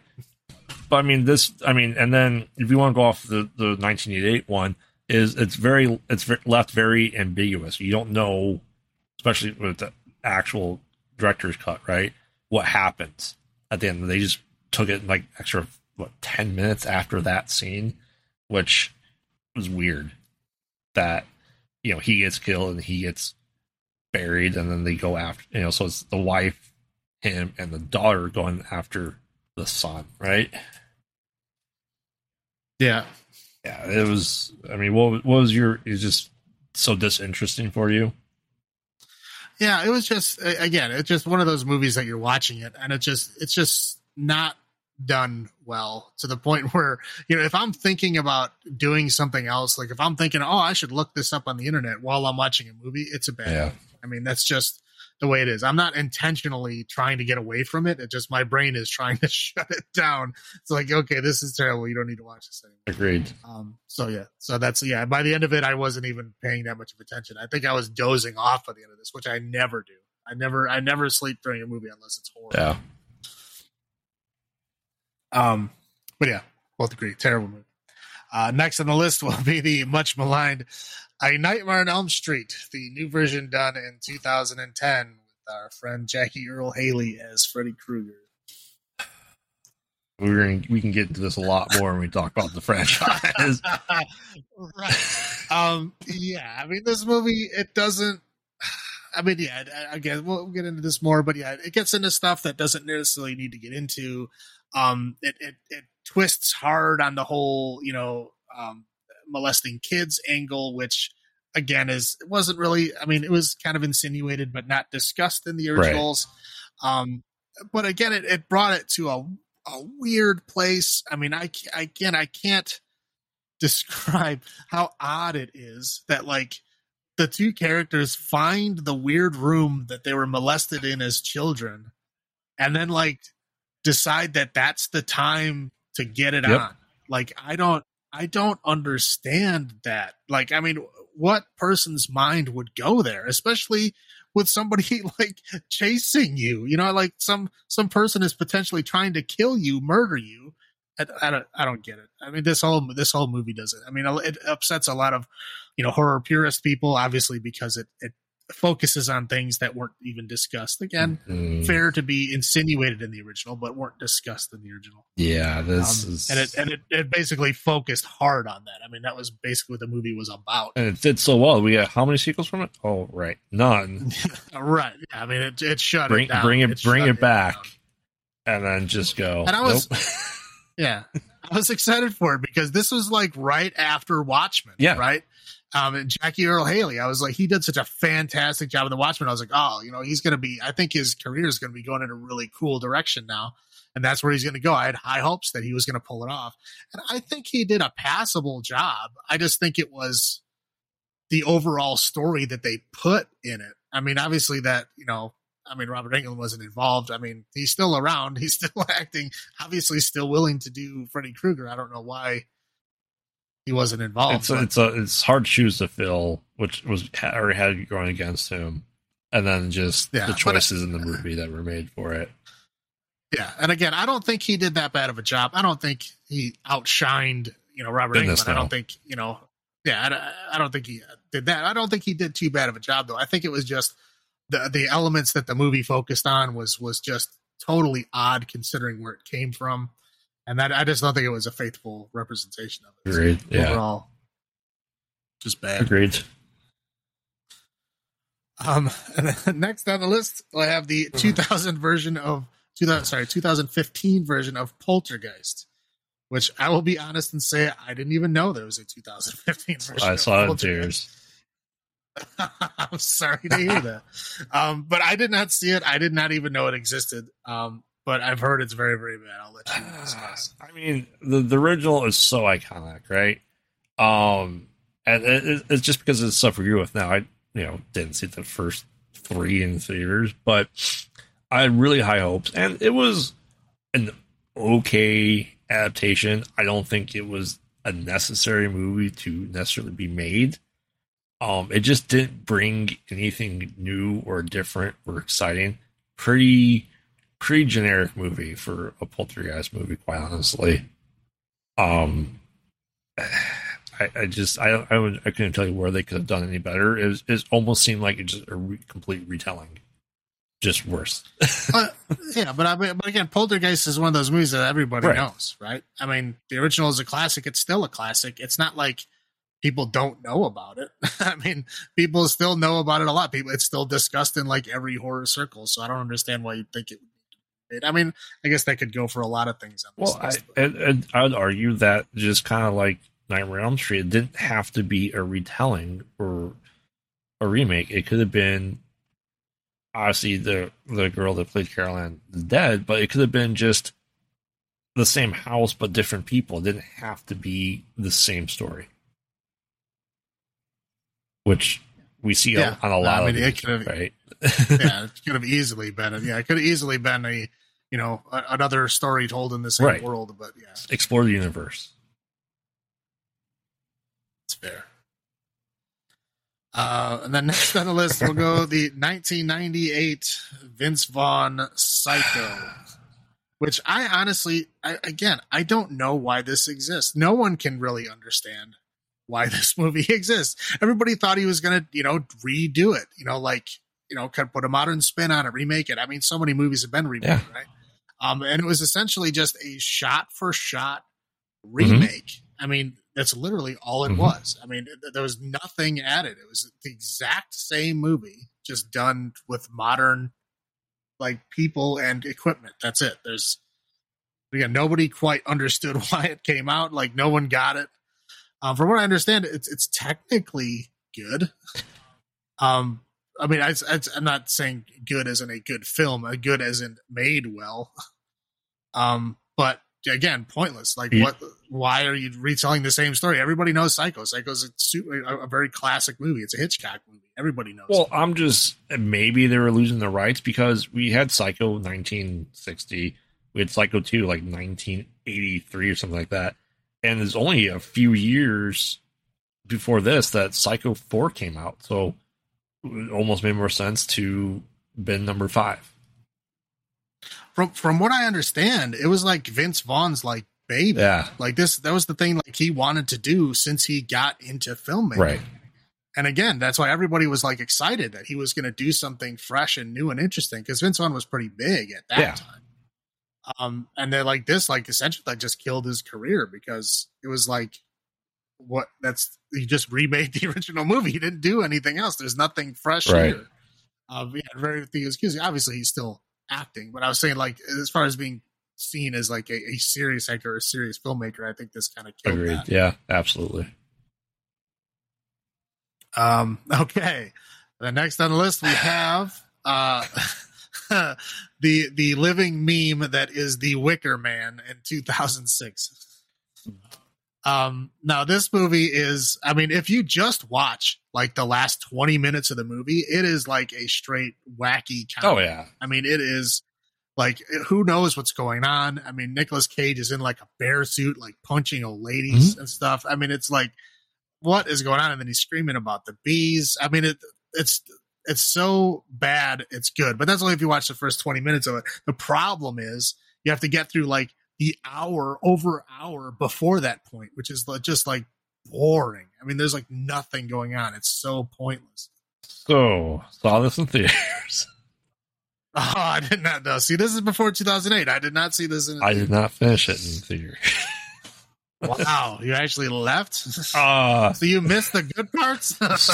is okay. So either the wife, then girlfriend, was that disinterested in it, or she was sick. I don't remember which one, but I know I did not finish it in the theater. It's one of the few movies I saw that I've been to the theater. That just I, I like we walked out. I don't think it was. It was not my my choosing. I want to see how it ended because I paid for it.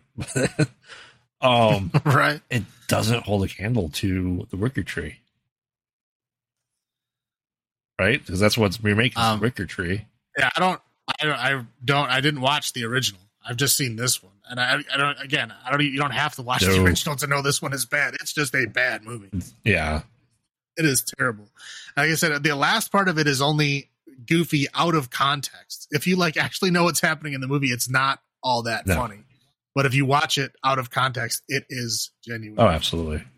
Really, really Um, downplays the the whole island aspect. You know, foreign visitor to island cult, right? right. Which is a trope now. Yeah. Yeah. Um, okay. Next on the list will be the 2005 version of The Fog. Uh, which I, again, I don't know why this was made. It doesn't, I don't understand. Like, The Fog, you know, is, is a classic John Carpenter movie. I guess it's not one of his bigger movies, but I mean, it's still a John Carpenter movie. Oh yeah, right? Um, so like, as to why this got remade, I don't, I don't know. uh, It wasn't less, good. I could less fog, so you're able to see more. there is it was less foggy Yes. because it was artificial fog, so therefore they're able to control it a little bit more. right. It, uh, saw this in theaters. yeah, I did. Again, it's before 2008. I did not. I see a lot of movies, horror movies in theaters, in case you can't tell. Um, especially early. If it's after 2008, I might be on par with you. But before then, nope. Yeah, no reason for it. It was. It wasn't even. It was, it was a remake, unnecessarily remake. wasn't even adding to the story.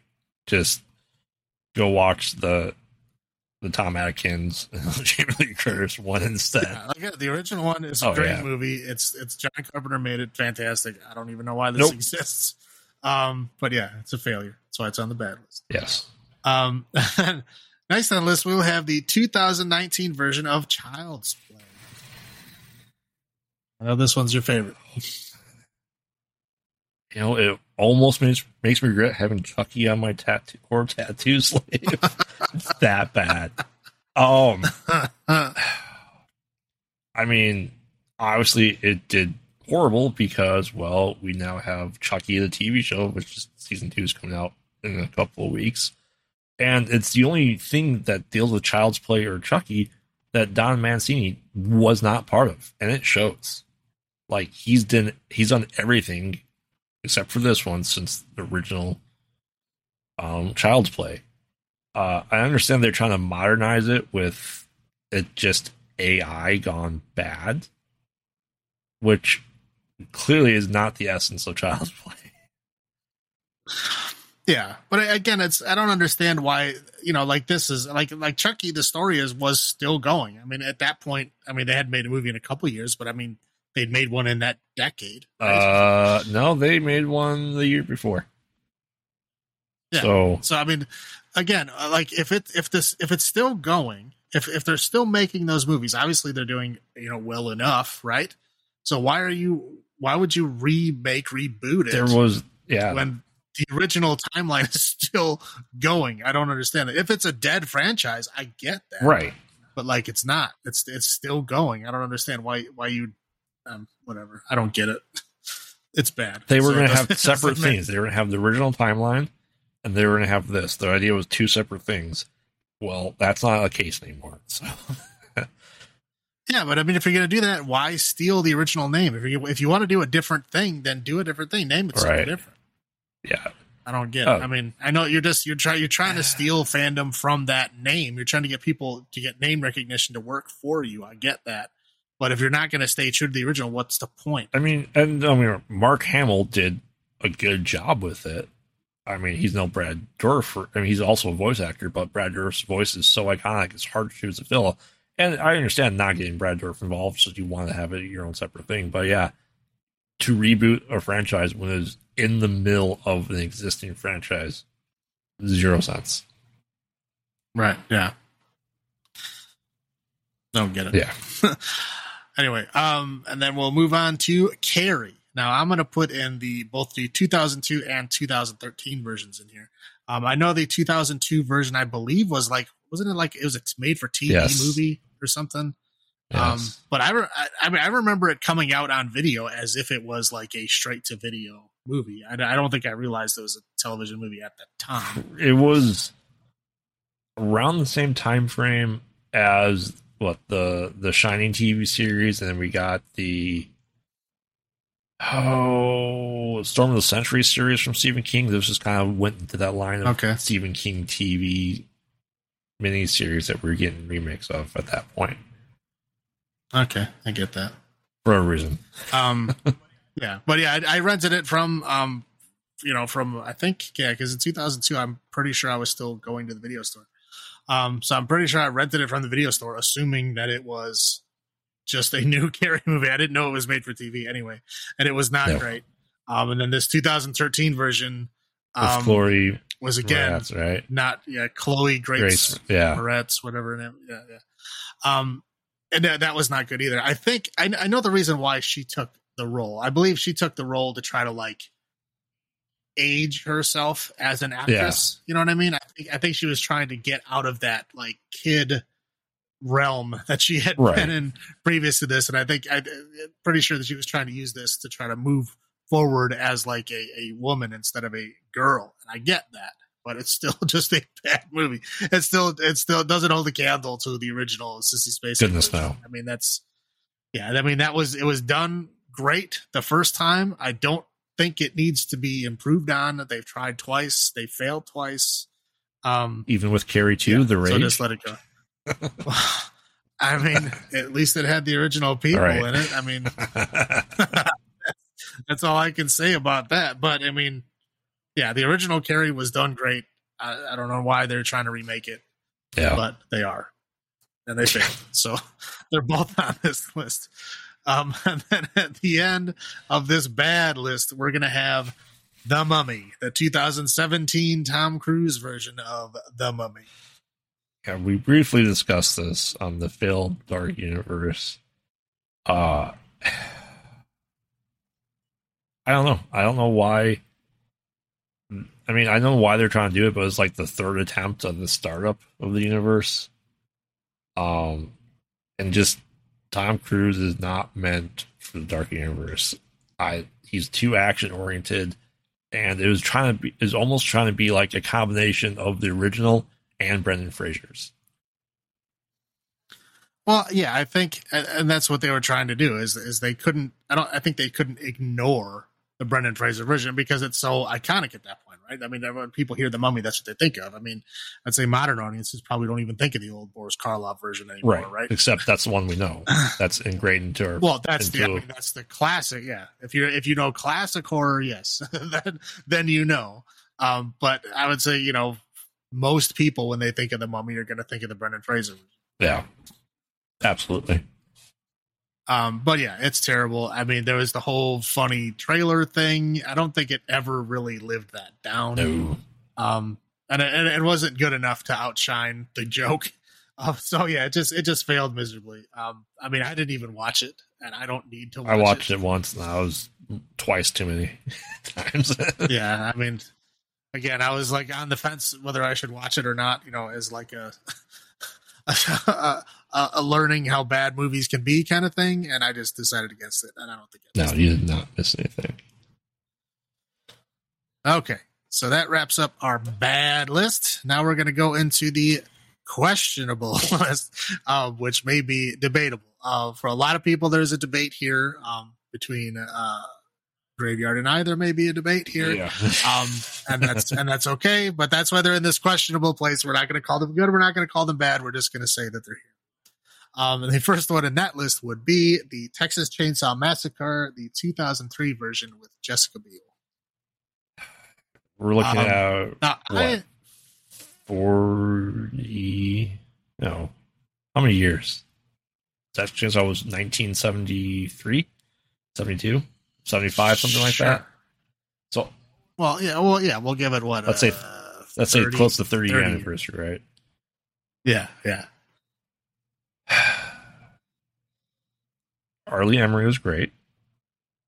That was about Yeah. it. Uh, Jessica Biel looked very good in her jeans. Oh. I will say that. yes, and it's something we discussed before. Is I mean, what the one before this was the Next Generation with Matthew McConaughey and Renee Zellweger, which partially killed the franchise at that point in 1994. well, um, Yeah. I don't like I said. R. Lee Ermey was great as the sheriff, the dad. Right? I thought he did a great job in the movie. Uh, it doesn't live up to it. As we discussed before, you don't really see it's the illusion of the chainsaw, right? I feel when we got to like Texas Chainsaw two and three that we got more violent, we were more graphic in the depiction of the chainsaw.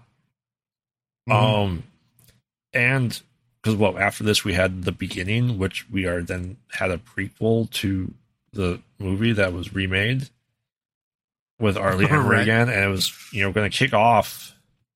Seemingly, it was an attempt at a reboot of or revival, or you want to call it, of Texas Chainsaw Massacre, right?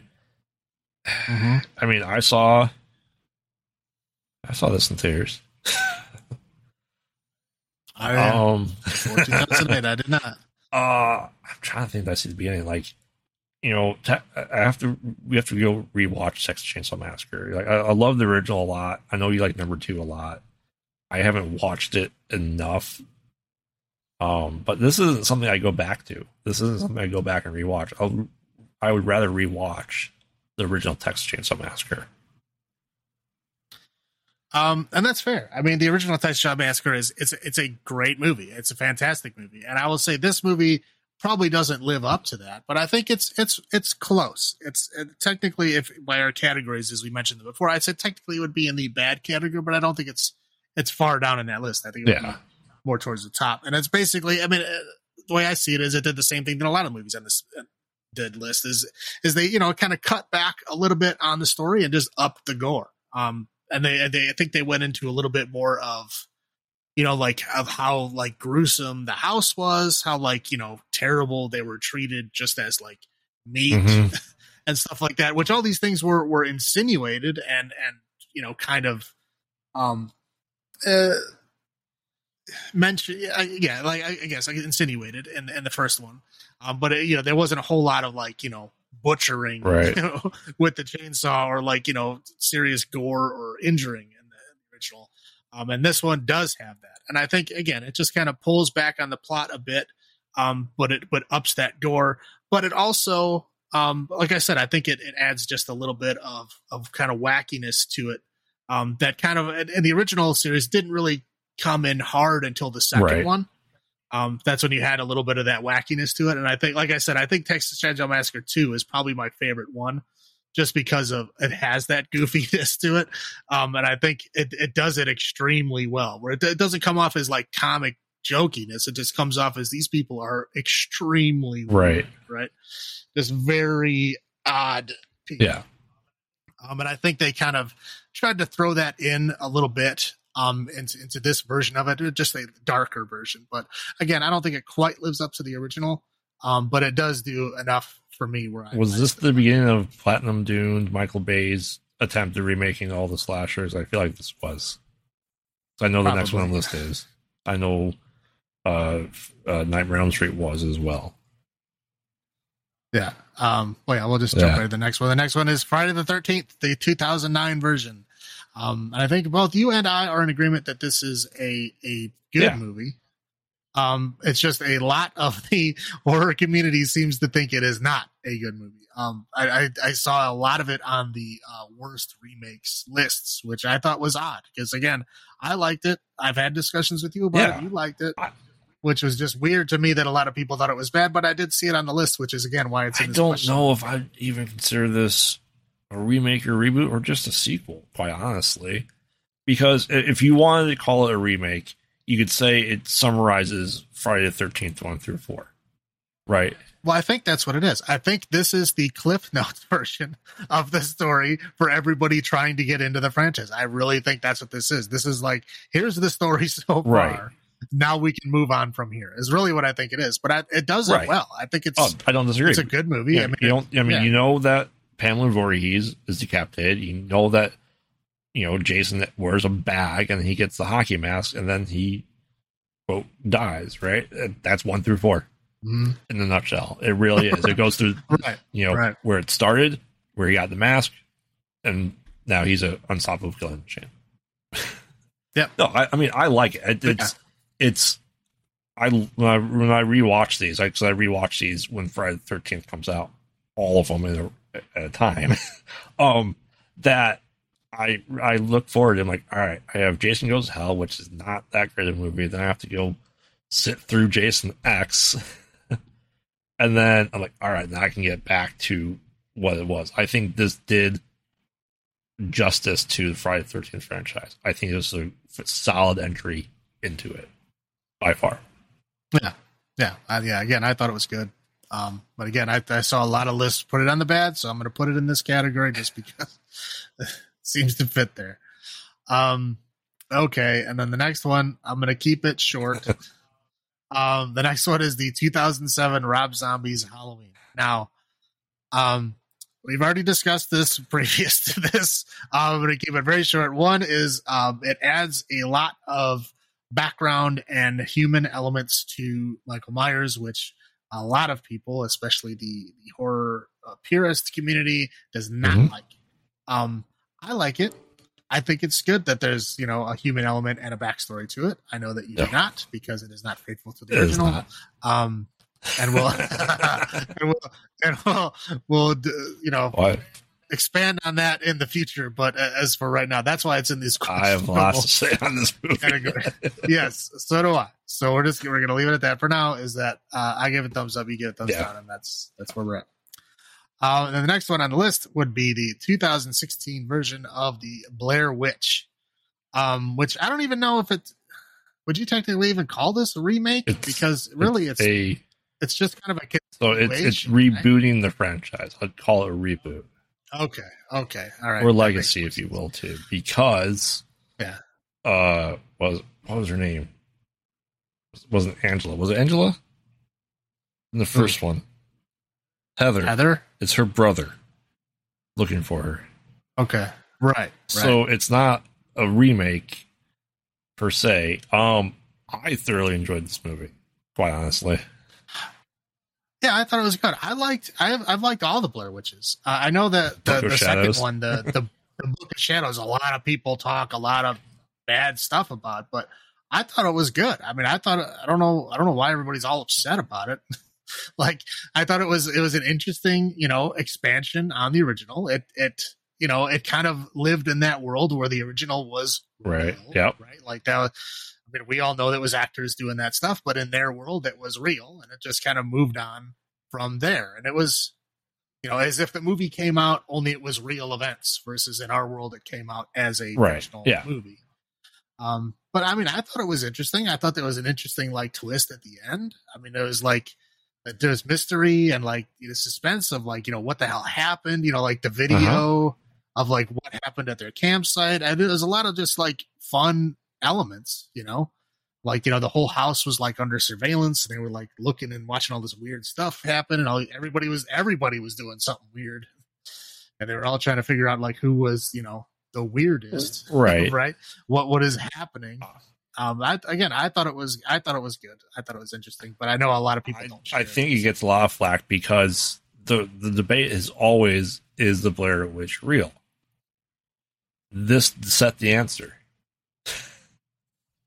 The, the, the Well, 2016. did- this the 2016 Yes. one did yes because it showed Correct. like it showed it to where the other ones just right. It's always the, there's always a question. You know that it's a big debate with the original. Is you know did Karen Paul, whoever, if this is all set up to kill Heather, all that stuff, right? Is, was that all the question? Right. This goes yes. There's a Blair Witch, and it's real. right like- yeah It, Yeah. it, it kind of I, I think that's why a lot of people have problems with it. 'cause It kind of undermines the mystery of the Blair Witch. Um, but I see. Here's like I said, like I was, you know, kind of talking about earlier, is what he said. Like the good sequel is one where it has little Yep. nuggets, right? Little tidbits. It'll answer questions, but it won't Mhm. answer all your questions. It'll it'll leave enough mystery to keep going. And this one is like, okay, the big question is, is the Blair Witch real? It does Yeah. answer that, but it doesn't answer all the other No. questions. Why the hell is there like time slips Correct. going on? You know, why the hell you know like what is causing people to like warp in and out of existence and you know all this like weird stuff that's that happens none of that is explained i mean yeah okay we know that the blair witch is real now but do we know that the blair witch isn't also caught in that Right. you know time warp thing we don't know i mean again there's a lot of I- unanswered I- questions yeah. so some are answered a lot I'd love to see it. I'd love to I see this continue from this. I don't know if it's going to. I'd Yeah. love it to though. Yeah, but uh, again, that's that's what makes a good sequel. Is it? Yeah, it answers some questions so that people are like, "Oh, okay, Right. you know, that's good." But it leaves enough open to where people want to keep, you know, seeing it, keep keep going. okay, uh, moving on. Now we'll do the um, just kind of touch a little bit on the uh, Japanese remakes um, with either original Japanese horror movies that were um, kind of remade for American J audiences. horror Americanized. Yes. Um, yes, yes. So we're talking like The Ring, The Grudge, um, Shutter. that kind of stuff. yeah. Yes. One yes. missed call. One I missed would call. say as it- yeah. right. Say, I mean, uh, most of these, um, I will, I would kind of all put in the same category. I mean, there's there's slight variations, but all the same category. I would say they're superior in their original Japanese yes. um, but they also rely on a lot of Japanese culture. And superstitions and what they actually believe. Right. Yes. Right. So if if you go as far as you know, like you actually you know kind of like look into a little bit of Japanese culture to see why these things are scary Mhm. or why these things are happening in their world, I think they're fantastic and they're Yes. great. Now, when they're remade for American audiences, they dumb a lot of that stuff down, and some of the stuff they just take out completely because, again, it doesn't make sense for an American audience.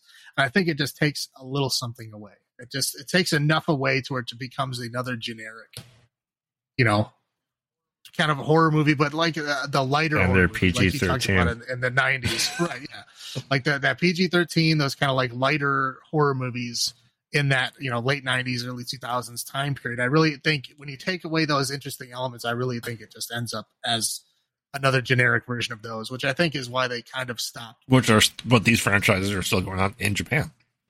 We stopped here. Oh, in Japan, we just had yeah. Ring versus Yeah. The Grudge, like 2017. I- I mean, it's still a fran- it's a Um, big franchise over there.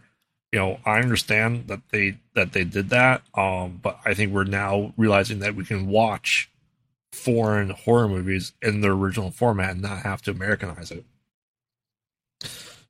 Right, right. And it- but again, I, I think in order to truly appreciate it, you have Mhm. to take that extra step to just, you know, familiarize yourself with um, that little bit of culture that explains a lot.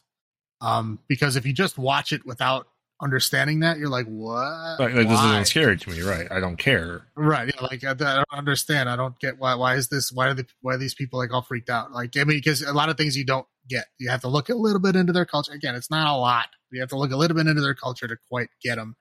And if you do that, they're fantastic. Right. But if you don't, eh, might be a little confused. But yeah, the American ones are just not as good. Yeah. Agreed. Um, and then we'll kind of move on to um, the reboots here. Um, touch on a couple here. The first one of which uh, will be Halloween. Now, Halloween, I know has several timelines. I Four. we're on Four. four or five. Four. We'll, yeah, we'll four different discuss the timelines. timelines. Will be the different episodes that we're discussing this franchise. Right. Yeah. Yeah. We're gonna we're gonna you know expand on these a lot in the future, but yeah, essentially we're on four different timelines. So essentially, it's been rebooted Mhm. 3 times. Yeah, and it's still going. So yeah, it's kind of confusing into where you don't know what movies are in what storylines, which I guess is is is interesting. I mean, for most of them, only the first movie counts. Sometimes the second movie. the, the first movie the first movie Um, always counts and, Right. and then Right. well, except in one. right yeah That's the Rob Zombie one. The Rob Zombie one, the first movie doesn't count. um i mean that's this is a big big topic is you know you're it's become such a big franchise that you're now picking and choosing what you want to be canon.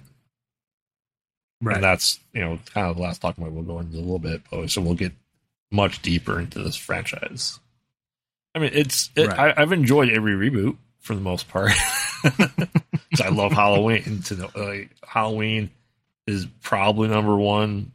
Um nightmare on elm street number two for me for franchises Yeah, and, and again, yeah. I mean, I'm- I'm- besides evil like I Dead. said, I, I, I haven't watched a lot of the newer stuff, so I'll, you know, when we get there, I'll be watching a lot of these things for the first time, and um, yeah, I'll, I'll be better able to discuss it at that point. But uh, yeah, well, again, we're discussing it later Yep. in the future. But yeah, for now, Halloween has been rebooted multiple times, and it gets confusing, but we'll we'll work we'll work our way through it.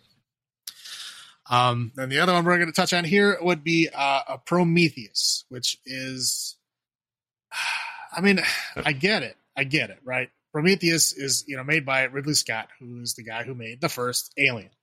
Now, I understand why he feels that he kind of like owns Mhm. that world, right? Because he Yep. originated. I understand. I get it. Okay, I get it. Um, I just, I mean, again, I like the movie. Don't get me wrong. Uh, Overall, I like the movie. I think it's a good movie. I just don't like that he kind of retcons and kind of overwrites a lot of the stuff that's already happened in that world. And and all of those things moved forward, right? So he could have just as easily you know, just kept things you know, let those things be and then go in the past and do his own thing there. I mean, there's basically untouched as long as you end up in the same place. Um, which I think he took a lot of weird turns. I don't again, I don't quite understand what was going on there. Um, but overall, it's it's it's good. I, again, I just there's just you know this movie makes it slightly confusing as to where the canon of the of the franchise Right. goes. Um, and I don't think I'm the only one that does it. I know like um, Neil Blomkamp, the the guy who did uh, District Nine, has been trying to Yeah, make his Alien Five, movie for a yeah.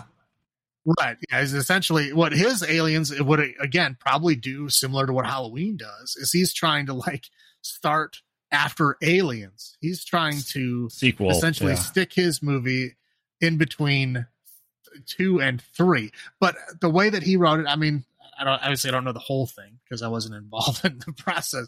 Um, but I've seen a lot of interviews with him because I was very, very Right. interested.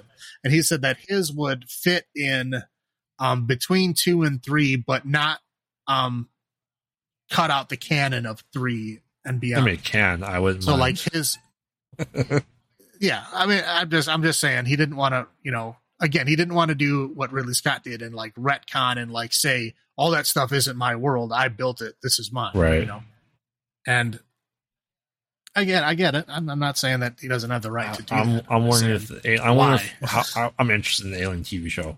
I know you're following that yeah, to see where yeah, this yeah. goes. I don't need two or three more Prometheus sequels, honestly.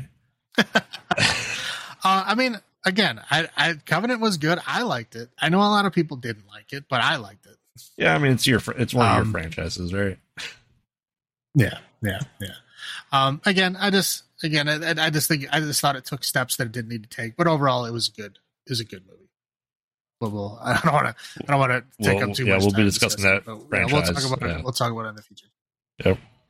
Um. Okay. Now we're gonna go in a little bit of uh, legacies and revivals. Um. I'll let you speak to most of these.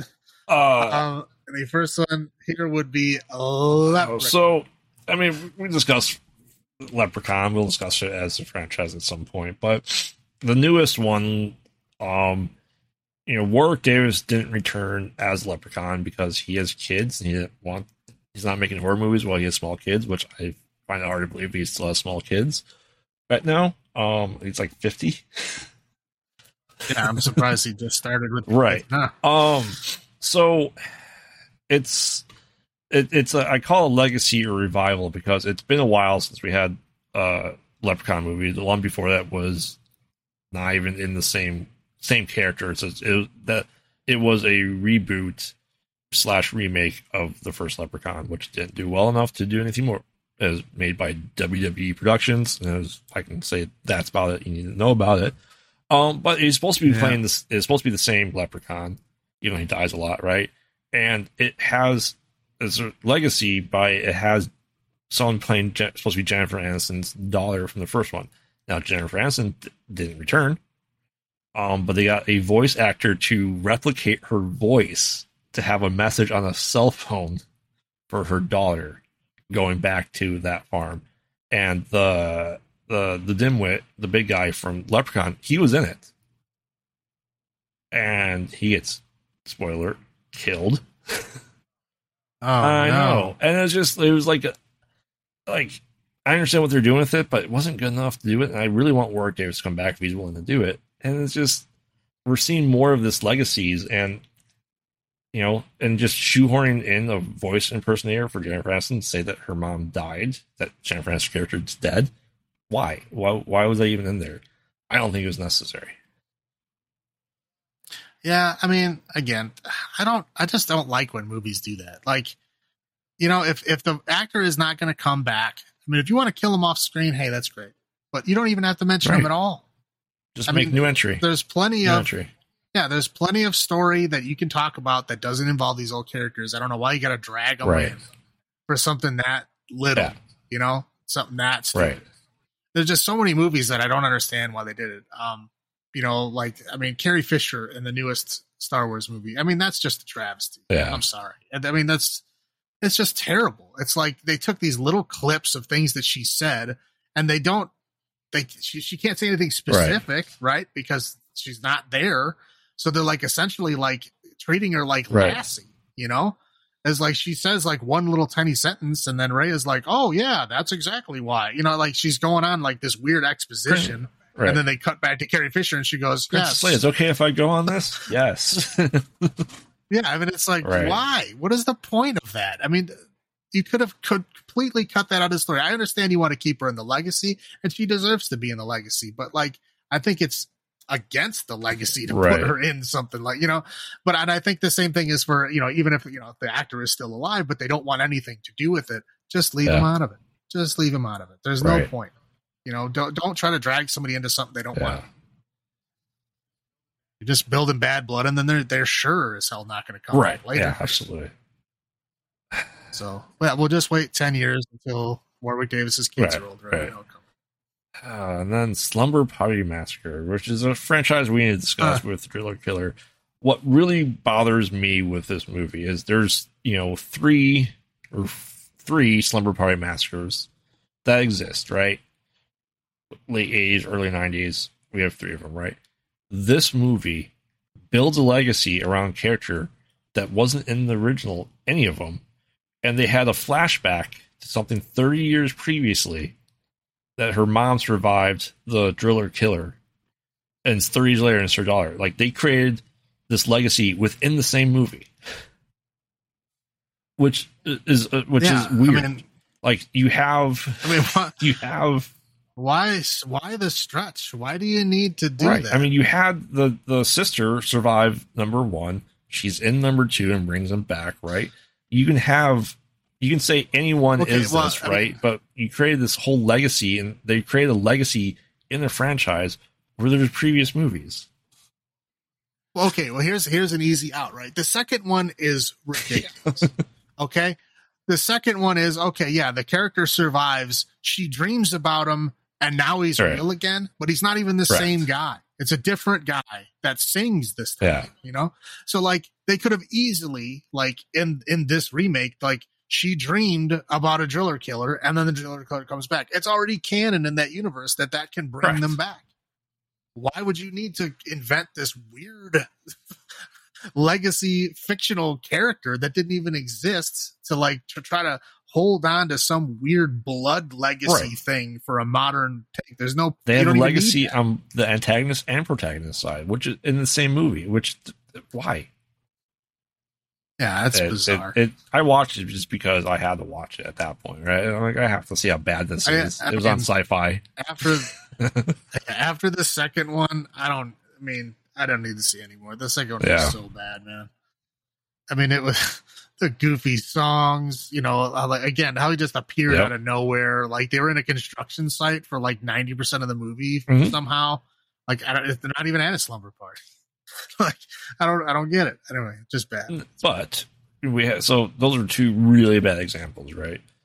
However, Yes. you know, we have the reboot, remake, legacy, revival of Halloween 20 the 2018, which really after we're looking at almost 10 years, 8 years of no Michael Myers, really brought it back. And, you know, the uh, David Green really showed what someone who really cares about a franchise can do. Um, you know, whether regardless of the timeline, like I think they're doing great things with it. I'm excited for Halloween ends. I'm excited for see how else they go with it. And it, to me, it was what it should have been. Like Rob Zombie's Halloween should have been. If this is return to form that I think we need of slashers, it's people that generally. I'm not saying Rob Zombie didn't care.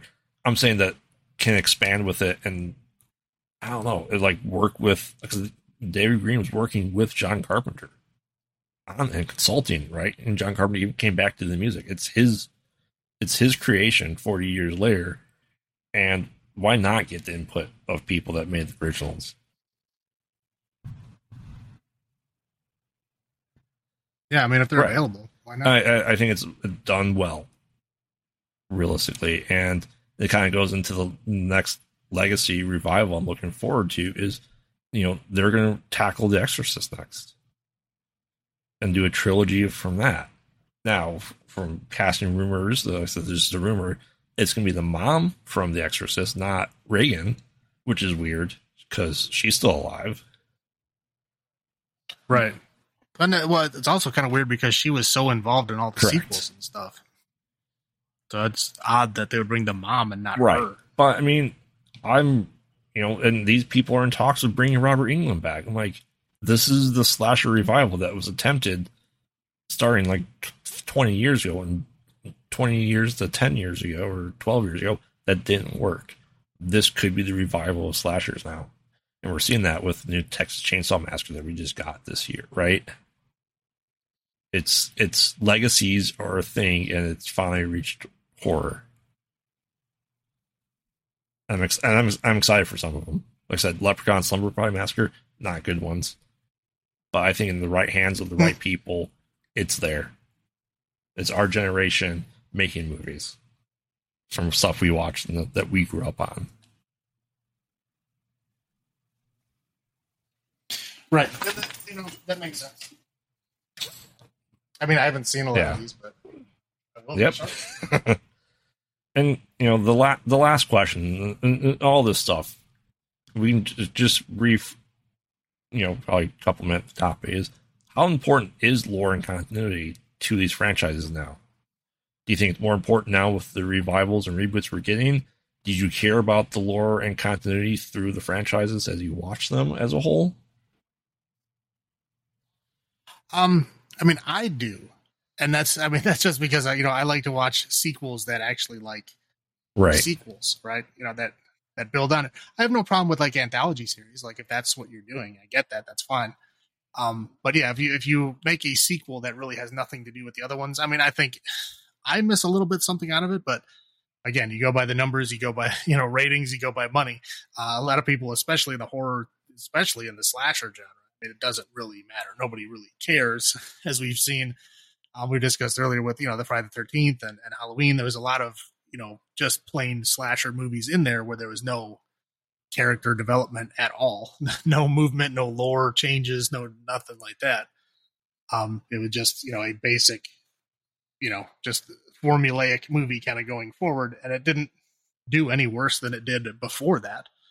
Um, I just think I I always go into things, you know, whenever I start a series or a franchise, I like to start at the beginning and then I like to go forward from Yeah. there, right? And if I start at the beginning and then I go, you know, two, three, four, and I see that these really have nothing to do with each other, and it doesn't really matter if I watch the other ones. I mean, it, I think it takes a little bit of something away from it. Um, but I that's mean, just I. I love continuity. I love lore. As you know, I'd rather have the next one in line than a remake. I'd like to see the next thing Right. reasonably just to continue. And I think the one franchise that does it has done it the best. We'll have to see when we because we're gonna have to cover this in probably February. Uh, Scream. I mean, Scream. I mean, even with the retcons, if you want to go into Scream Three, which we'll we will when we get the franchise, you know, the retconning, it's just adding more background. Maybe not necessarily necessary, but as far as continuity and lore, it's I think it's held the strongest of a horror movie franchise. Yeah, and, and again, I think they did that on purpose. I mean, I think their their their whole thing was they wanted to keep, you know, continuity. They wanted to see like if you've seen the other movies before, you know, you know, a lot of clues and a lot of things moving forward. Right. You know, um, yeah. So I mean, they were they're always like you know follow the rules of the sequel and, and stuff like that. They were always like you know it's kind of self aware, Right. um, but they, yeah, they were they they took it seriously. That you knew that it was different. You know, moving on in the series, they referenced other movies. You know, there's characters that existed only because the other movies in the series. Um, and yeah, and, and they took that very seriously. Like a lot of these, you know, slashers and stuff. It didn't matter No. if you saw the ones Goodness, no. before then. I mean, the- yeah, the only thing that was the same is they had the same, you know, killer character. That's it. You know, that, that it doesn't matter if you saw. Well, even, even or not. It's the same. even if you didn't, movie. you have the previously on first five ten minutes of the next movie, right? yeah, usually You right. always have some Right. lead up, and you so they made it so the way that you didn't have to watch it, and you still. But like, you know, I think Scream this year did a fantastic job poking fun and parodying and being meta with legacies. That was the whole thing. It was legacies in this last one, and you know, this maybe is going to be a new trilogy that four was supposed to do, didn't. I thought it was a great movie but five was all about legacies and subverting expectations. I think I think lore and continuity is important, and it is just you have to at some point you have to pick. We'll discuss in Halloween your favorite timeline, right? The, Oh well, yeah, the darkest timeline, if you will, the world the D and D dice. right. Huh, huh. So no, I think it's very important. I'm just I'm excited to see how things continue, and we'll get more legacies with Halloween, with Exorcist, maybe with the Alien series, with the Friday the Thirteenth series, with the Predator series, with all the stuff they want to do, is just keep it going. Don't retread. You can retread, but you don't have to nullify anything in the past. I feel.